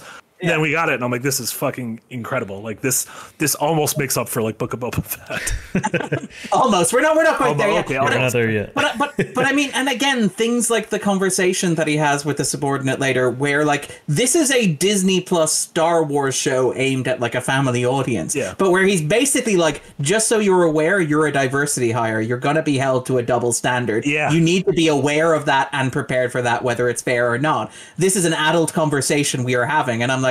Whoa, this is Yeah. this is like not again, not what I expected to see in a Star Wars show, but now that it's there, I'm like, yeah, this is amazing. I'm here. I'm absolutely here for this. Again, it's it's kind of it's it's all this kind of stuff at the edges. Like again, it's it's very obvious that Tony Gilroy, who's like obviously writing the series, this episode was written by Dan Gilroy. He's writing the next two. I suspect those will be an arc. But it's like you can tell that Tony Gilroy's like but why do I care about Star Wars? And why do you care about Star Wars? Like, what is it about Star Wars that you like and that I like and what makes us interested in it? And for the first time in, I think, like five years, the answer isn't that thing you saw one time with that dude we paid to come back. It's like, Yeah. no, it's because this is a living, vibrant universe that allows you to play with these big ideas in interesting ways. Yeah, and like that's why um, I keep going back to uh, the acolyte being really interested in that because if if they're going to be exploring stuff from the High Republic, which that's what the show is centered around, like there's a lot of interesting politics around uh, just the Jedi alone that they have never explored. I mean, they've explored like in passing in the movies and all that through their council meetings and everything like that, but not really like how much they have to give up just to be a Jedi. And like there's you know the Sith side of it too, and I, yeah, I, I I hope I hope like Disney's looking at Andor and like um, the critical reviews have been really good. I I haven't seen so much from like the actual fan reactions, but I just this almost feels like a soft reboot of how they handle Star Wars. I'm kind of hoping, but not Yeah. I mean, it is it is worth noting that this is the first Star Wars show I'm aware of that they sent out screeners for, which says a lot. That it's like we actually trust this product to be good enough that we're going to let you see a bunch of it before we release it. Yeah. Um, Yeah. As opposed to ex- that that thing where studios say we want critics and audiences to experience it together, which should always always make you very nervous. yeah. And same thing in video games, honestly. yeah. But uh, you know, like going back to the like looping all the way back to where I started this podcast to talk like my cynicism towards Marvel and like directors just being allowed to be what- do what they do, like and Andor and even Werewolf by Night by some extent. I haven't seen it yet, but um, it feels like Disney's maybe starting to come back around to that idea of like maybe we can have some more artistic, creative things that aren't just you know corporate product. I'm expecting I one hope- step forward, two steps back. That- that's it. That's that's I'm, I'm yeah. just very happy we have Andor right now. yeah. Th- like that's it like andor seemed to have happened by accident which is kind of terrifying and like it, it's things you hear like the announcements about the directors of the upcoming marvel projects where there are people like i i'm not a betting man don't hold me to this but if it happens i'm going to claim i'm a genius i would not be surprised if the new director of the blade movie turns out to be a director of one of the marvel tv shows That I would, I, would bet money it's going to be the uh, guys who did the the Miss Marvel pilot. Miss Marvel. Well, that would Yeah, be who did Batgirl. good because they, do, they did, yeah, but they also did like Bad Boys for Life, which is Yeah, inexplicably the Really great inexplicably directors. They are, they are, but also Bad Boys for Life is the third Bad Boys movie, and I will never get over that. Um, They really yeah. fucked. They should have just made one more, and then you could have had it. yeah, yeah. Um, Bad Boys Forever, I guess, is the, Yeah. is the fourth one. But like, Bad Boys for Life is much better than it should be, and yeah, those guys deserve it if they get it. Yeah. Uh, hmm. Andrew Will Smith Andrew Hickenbotham says pretty sure letting what? Taika what Waititi do what he wanted with Thor was a mistake, judging from the reception to it. Well, I mean, it's not every not every time you give a Ragnarok director. wasn't a mistake. yeah, Ragnarok wasn't. I didn't, I haven't seen the new one, but I, I mean, us saying that though doesn't mean everything that every time you let a director do what they want, it's going to be good. But I'd rather have something experimental and try to do something different than just you know. Yeah, I I would also. Well, I mean, yeah, Stephen Norrington. I see the comment suggesting Stephen Norrington, director of the League of Extraordinary Gentlemen, and obviously the original Blade. Um, but I, I what I would say to that is, first of all, the internet is not real life. Uh, I would point out that, like, for all that the internet says that, like, reaction to something like uh, Multiverse of Madness or Love and Thunder is divisive, it's worth noting that, like, Multiverse of Madness made like nine hundred million dollars. Uh, it outgrossed the first Doctor Strange. Uh, Thor: Love and Thunder outgrossed Thor: Ragnarok without having access to Russia or China as markets as well. Um, I suspect those movies are doing just fine. Um, and like yes, I do accept that sometimes directors make bad choices on their own, but they make choices. And you allow directors to make bad choices because sometimes they make good choices. And when they make good choices, those good choices are transcendental. You, you don't get one without the other. Um, without being flippant, you don't get Christopher Nolan's Dark Knight trilogy without like Zack Snyder's Man of Steel. You get to have both. You can't have one or the other. And the good stuff makes it worth the bad. You don't get any of them without Zack Snyder's Guardians of Ga'Hoole. I mean, the anti-fascist, the anti-fascist owl movie that is a classic. But uh, Rebel, Better than a Rebel pro-fascist owl movie. That is fair. That is very fair. All right, do we want to we want to wrap up with uh, stuff we've been watching? Darren, you got a couple things on your list. You want to give some? I I- can you can you talk about the? You could talk about. Uh, I didn't I'm, I'm particularly interested in Amsterdam. okay, which comes out I can talk about here. Talk about Amsterdam. It is not very good. Um, which is Ah, um. I, I, I know, to like, put it no very more, no more. It's already no, dead. uh, frank, frankly, frankly, my dear, I don't give an Amsterdam, unfortunately. No, I mean, again, um, this is the thing where obviously David O. Russell is a very storied, very scandal director. Google David O. Russell scandals and all that sort of stuff. But separating the art from the artist, um, I've actually been quite fond of a lot of his earlier work. I'm very fond of like Silver Linings Playbook, for example. Very fond of Three Kings. This this is just inert for me. I it, it's kind of dead on arrival. It's a movie that's trying to be two things. It's trying to be this story about an unlikely friendship between three friends, uh, one of whom is played by John David Washington, the other one is played by Christian Bale, the third one is Margot Robbie, and about how they forge a connection after the First World War in Amsterdam, a place that is apart from all the rules of society and all the stuff that governs them. And then, on the other hand, it also wants to be a sweeping historical epic about the business plot, which was a plot to replace Franklin D. Roosevelt with a military dictator in the United States in the 1930s. And it can't be both of those things simultaneously. It can't be a story about three characters who find happiness outside of history, while also being the story of how those same three characters change the course of history. And the two of those elements never really gel together. And it constantly stops and starts because it has to tend to those two tracks separately. And I was just, I was very frustrated by it. It's also Uh, got it's like one of the wildest casts I've ever seen. it's got a frankly astounding cast, and it Yeah. really feels like the direction was do whatever. Like it's populated by like comedy duos. So you have like for example, like Michael Shannon and Mike Myers play two secret agents over the course of the movie. that sounds and so it's like good.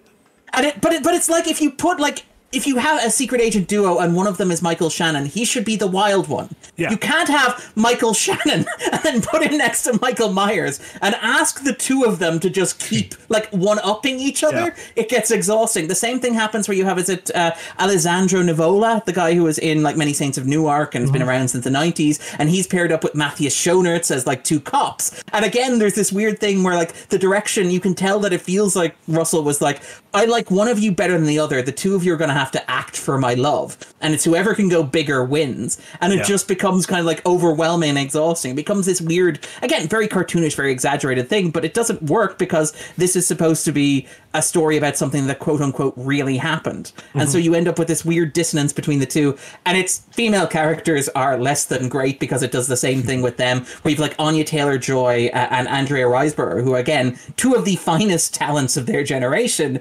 And they're given these horrible, thankless characters who are like, again, cartoon caricatures. By the way, it does also feature Rami Malek to bring us back full circle here inexplicably.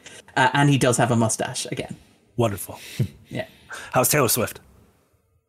Uh, I don't want to throw her under the bus because Timothy Olyphant does that early in the movie. Uh, anyway, um, she's better than she was in Cats, although Cats was not her fault. I feel like it's very important to emphasize that. Cats was not her fault. Cats no, was Cats- the fault of a lot of people. None of none of them hers. I mean, Tom Hooper mainly um, is probably the person who deserves the most blame for that. By the way, did you guys hear that? I, I'm not. Have I mentioned this on the podcast before? It feels like I might have. The reason why some of the cats in Cats wear shoes is because apparently they were worried that Taylor Swift's feet would end up on fetish websites. Um, which is vaguely, vaguely depressing and tells you everything you need to know about the world in which we live. Um, other stuff I saw, I saw Werewolf by Night, which I can talk about very briefly. I can't give a full review. I liked it. Uh, I liked it. I didn't like it as much as I wanted to. I didn't love it, but it's exciting. It's fun. It's made with a lot of love and affection for the movies that it is aping. Um, it maybe doesn't go as far as it could in some respects. Uh, it does suffer a little bit from having like a lot of the MCU banter, uh, but it is it's good fun. It's only 51 minutes and it moves quickly enough. And Giacchino, who is directing, and Zoe White, who's the cinematographer, are having a great time with it as well. Uh, I watched Blackbird, the TV show, on Nick's recommendation. Hey. So thank I you I thought this was going to be the. Um, the Michael Flatley. yeah, that's what I thought. No, I saw that weeks ago. Um, we, I know. That's why I thought it was weird that you're only talking about Shut God. up, I Marty. I want to hear about his thoughts on month this embargo. show. we, we, we don't have we don't have time to talk about Michael Also, I don't think that movie's Blackbird. ever going to be allowed in the United States. Yep. I, I like the idea that like I show up to the United States and I have Blackbird in my luggage and like get out. It's like, but uh, yeah, no, I really liked Blackbird. It's on Apple TV Plus, based on a true story, written by Dennis Lehane, and I actually really like the way that it avoids. It's a true crime story, but it avoids sensationalizing itself, which I thought was very impressive. Um, there are several moments where it kind of threatens to veer off in directions that would be kind of absurdist or sensationalist, but it's actually very grounded and rooted in its two central performances. I really loved, uh, is it Paul Walter Hauser, uh, who is phenomenal uh, here. He's, he's great in everything. I've Yeah, loved him in everything I've seen him in, uh, but he's really great here as uh, like a guy locked up for a bunch of murders. Um, who Larry, yes, Larry, who is not. Not somebody who you necessarily want to be getting particularly close to. Uh, my skin was crawling, and I was on an airplane watching yeah. it. I Yeah. that show like sometimes Yeah. those those true crime shows like can make you really uncomfortable. This is one of those shows that will really make you feel uncomfortable.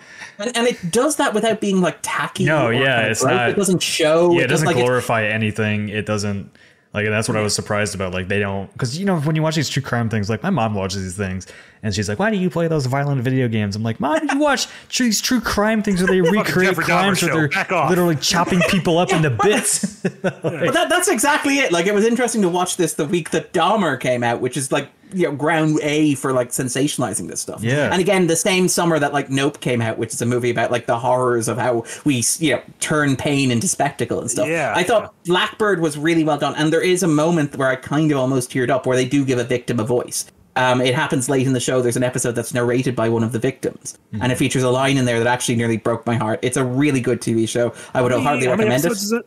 It's only six episodes. I watched it in, in on the flight uh, Now from Dublin. language. I know it's like it's like an Irishman and a half long. I watched The Irishman on the way back because that's my safe place. Um, and uh, then finally, The Woman King, which I saw in an Alamo Draft House while I was over in the states because, of course, I went to an Alamo Draft House. Uh, they should have them everywhere. They're fantastic. Aren't Uh, they I had a incredible? That's the thing I, I- miss I know. about San Francisco the most. Yeah. they bring you food. Uh, Yeah. and it's the popcorn's bottomless. Um, Yeah. I feel bad that I didn't see a longer movie. I should have seen The Irishman in an AMC draft house. uh, just keep popcorning me, please. Uh, but I like The Woman King a lot. Um, it's very much an old-fashioned '90s throwback. It reminded me of something like, say, Braveheart or something like, say, Gladiator, where it's taking kind of like these liberties with history, but to do it in a way that is very kind of playful and very engaging. And again, is it Gina uh, Prince Bythewood? Is that the name of the Yeah, yeah. She directed She's- the um, the Old Guard. uh, Old Guard, which. I liked actually. I, I didn't think Yeah. it was great, but in terms of Netflix action movies, I thought it was a cut above most of them. that's it. It's like she's you can tell looking at her work that she loves 90s action movies. Mm-hmm. Um, like that these th- that was a throwback to like Mercs on a Mission movie, even though it's very much a superhero origin story. You can tell that she's like, no, I like the part of this that is just people with like guns getting shit done, and it's like, okay, it's been a while since I've had one of those. It's like the Expendables, but if like that you didn't have to cut around the fact that most of them can't lift their elbow above their shoulder. Um, and then, yeah, so I, I really, really like The Woman King. I had a really, really good time. Fantastic cast. Viola Davis, as you might imagine, one of the greatest living actors of her generation. Lashana Lynch, uh, incredibly charming, should be a movie star, should be doing everything. Uh, and just, yeah, had a really, really good time with it. So would recommend most of those, except for Amsterdam. Sorry, Marty. Hmm. Well, I'm gonna go see it anyways and infect oh. everyone in the theater with COVID. No, I won't. I'm not gonna go out while I have COVID. I'm gonna wait and I'm gonna see it afterwards, and it's gonna be fine. I'm gonna hate it. you're I'm gonna- gonna be mad. You're, you're gonna rustle I- up some rustle up some enthusiasm for it. Is, it better than Huckabees? So Twitter gets mad at you again. Ooh, interesting. No, I, I have a soft spot for Huckabees. I actually, I actually do too. I think it's like a Yeah. giant mess, but I kind of. It, it's a mess. Yeah, but like weird. th- this is a movie where I was struggling to stay awake watching. Now I may have Oh. been jet lagged, but like it's a bad sign when you are struggling to stay awake in a movie about a plot to overthrow the U.S. government. Um, um I just really want to quickly touch on Blonde. Uh, like it had to be inspired by Fire Walk with Me, right? yeah, yeah, Like it Yeah. was like the the score. First off, sounds like like like Laura Palmer's theme.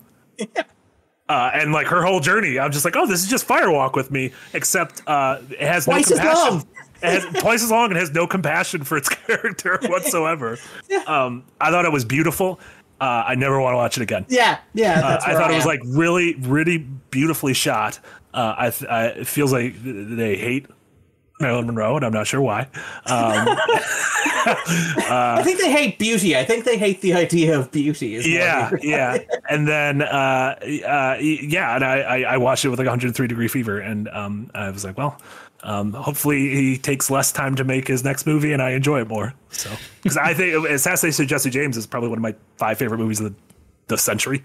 Yeah, and I re- I rewatched uh, what did I rewatch the other one, which is Killing Them Softly, Kill which I think is massively underrated as well. Yeah. Um, but yeah, no, Blonde is down the bottom of my rankings, and it's been a while since I've seen Chopper. Um, Yeah. But as you said, I think it's I think it's beautiful. I don't ever feel the need to watch it again. Um, and yeah, it, it's uncomfortable, it's unpleasant, uh, and it's like it's hammering you with the point that it's making, and it's a good point, but it doesn't need to be made over the course of three hours. No, no, and characters are allowed to like take a win once in a three-hour movie. Like you can get a win, you can have one win. No. Yeah. Um, Andrew Hickabob did counterpoint though says some do like it hot, Marty. That is true. That's very good. That was a, that was a nice little Marilyn Monroe joke.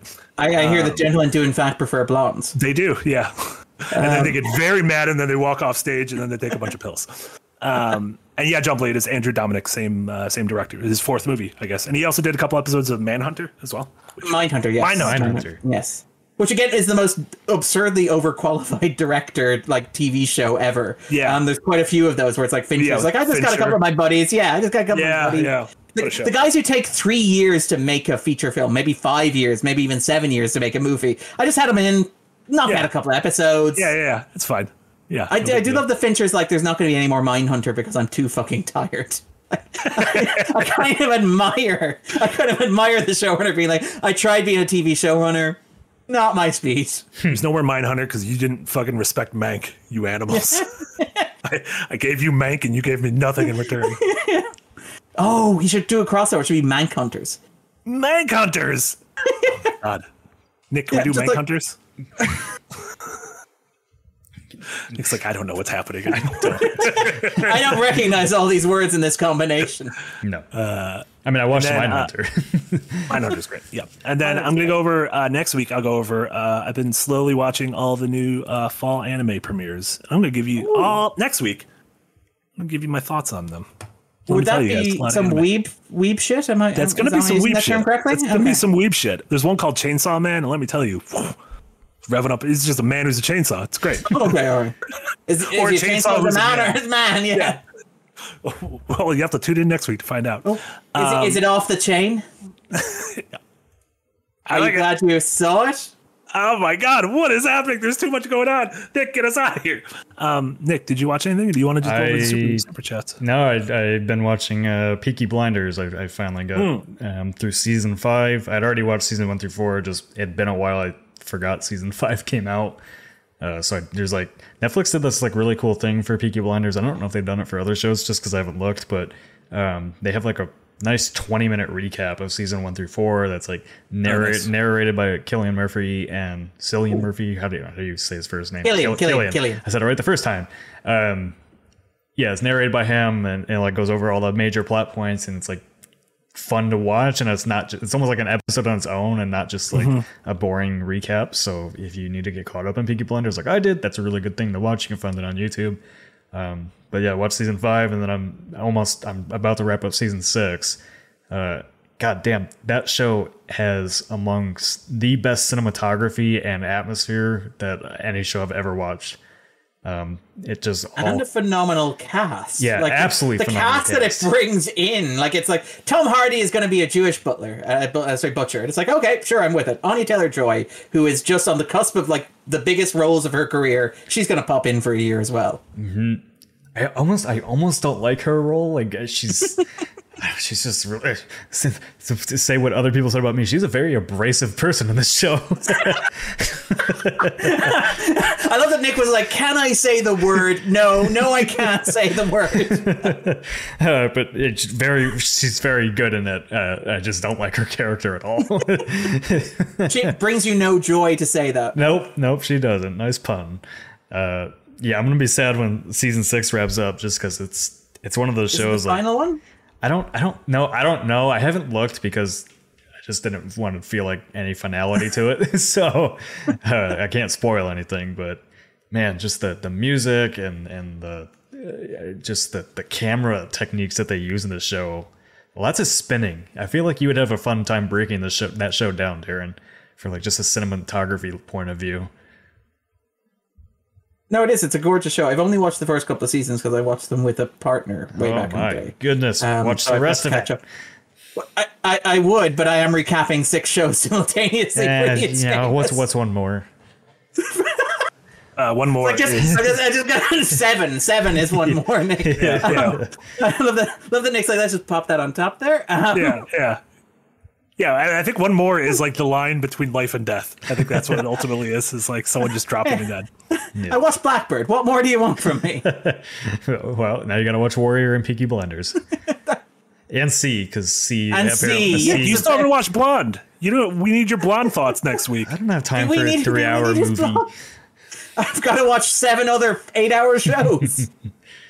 No, I'm. Going I Yeah, think I'm you're probably gonna. playing. You're what? What? What shitty EA game from 2009 are you playing? I'm playing Devil May Cry Five right now. now? Okay, it's a good game. Yeah, that's right. Get out of here. I really hate V though. I hate playing his character. This is a movie podcast. This isn't a. It's this fine. isn't a video It's fine. podcast. I want one second to complain about V. I hate that he wears sandals. That's it. Oh, let let let those little boys breathe. let those little piggies breathe. I hate that he wears sandals. Anyways, uh, Sounds no, like it's next, uh, V for next, Vendetta with Nick here, yeah. next on my list to uh, watch after Peaky Blinders, I think I might try Carnival Row from Amazon. oh, that's the Amazon one. Yeah, with Orlando with, uh, Bloom. Orlando Bloom and Cara Delevingne. yes. Delevingne. Yeah, Cara Yeah. Delevingne. Yeah. Delevingne.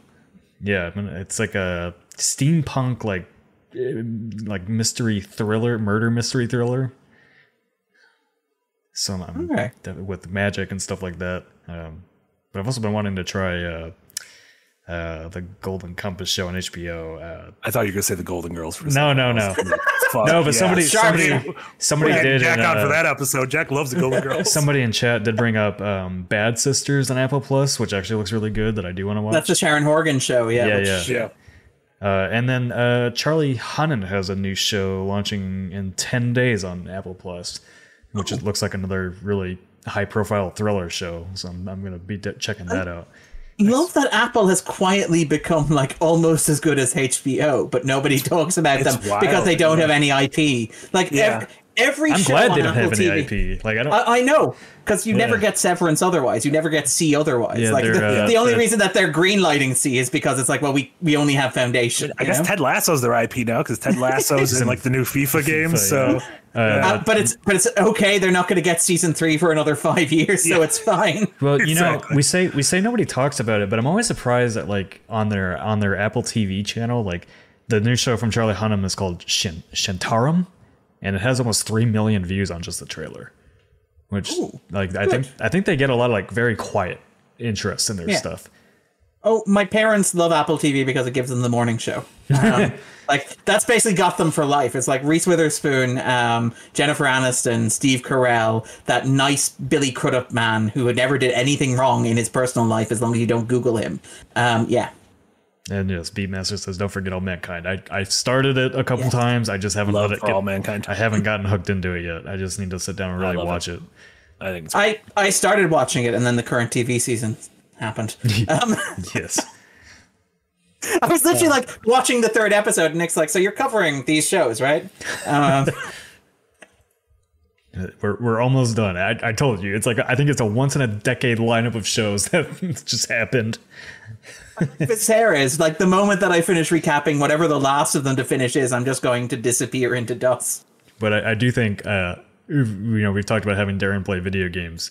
I think definitely start him off with like Immortality Marty, and then have him play the Last of Us game right before the show comes out. yeah. No, I think that's I think that's great. There you go. Cool. All right, we ready to get the super chats? I'm ready. Super chat. Yep, so we got to come back in an hour 20 for more Neo.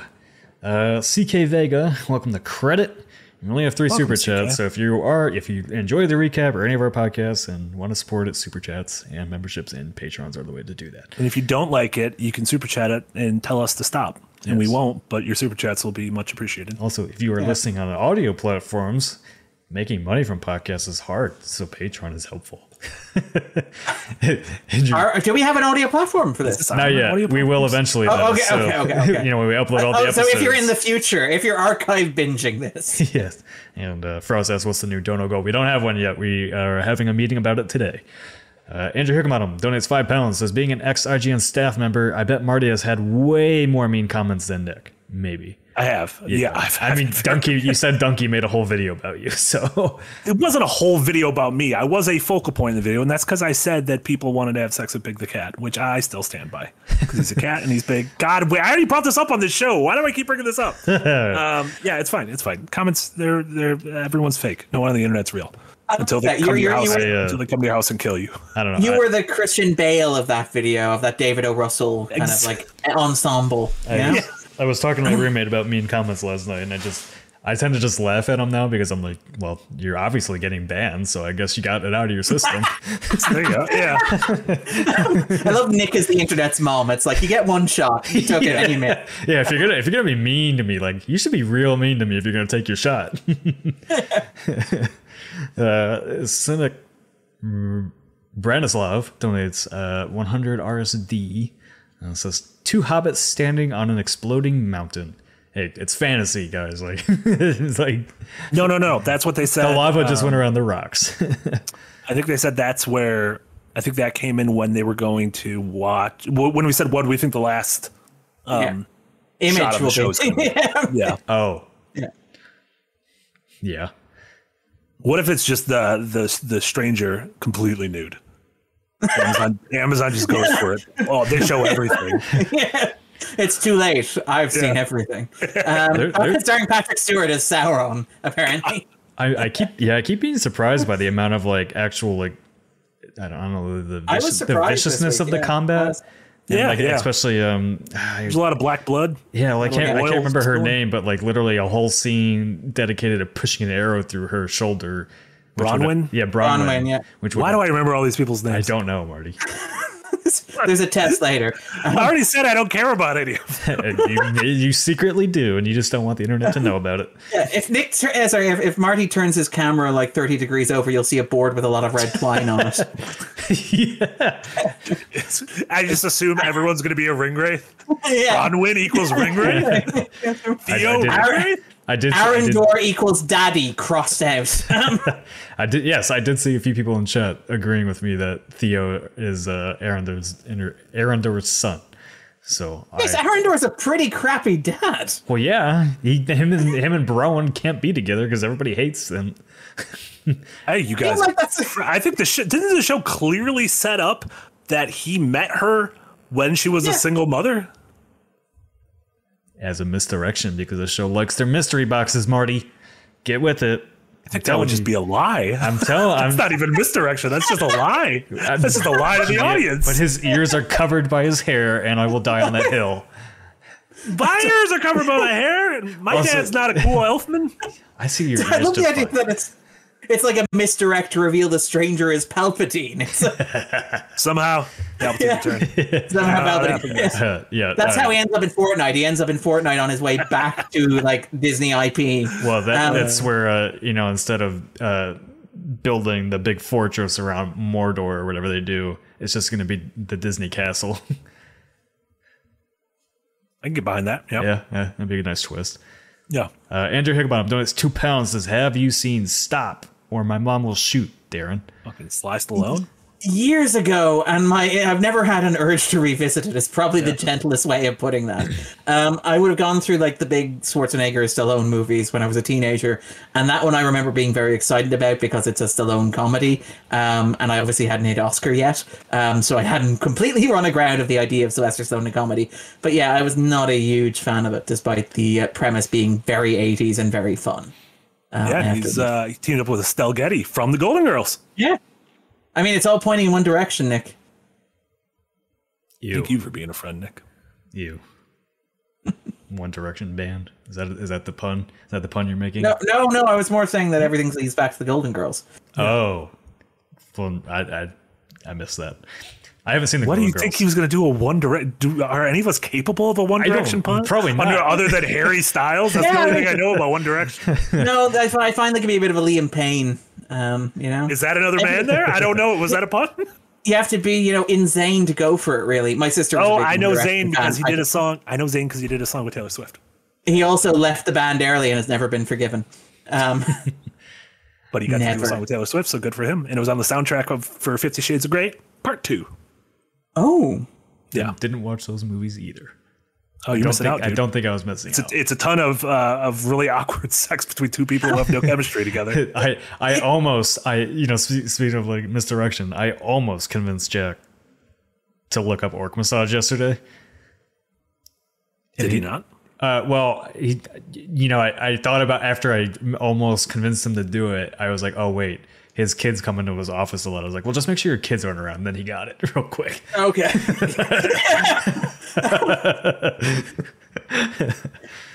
Uh, all right, last super chat is from Mason Daniel. Donates five dollars. Says Marty, you can kissing a relative as long as there are dragons. This is a great podcast. I love broadcast. I love this cast. Also, this is my third edit to get it through. I think I'm not saying you can kiss your relatives as long as there's dragons. I think thing is, you if you buy into a show that has fucking dragons and magic, you got to buy into the whole fiction of the world. And in this world, these family, this family is allowed to just fuck each other. I'm not saying I'm not, I'm not doing it.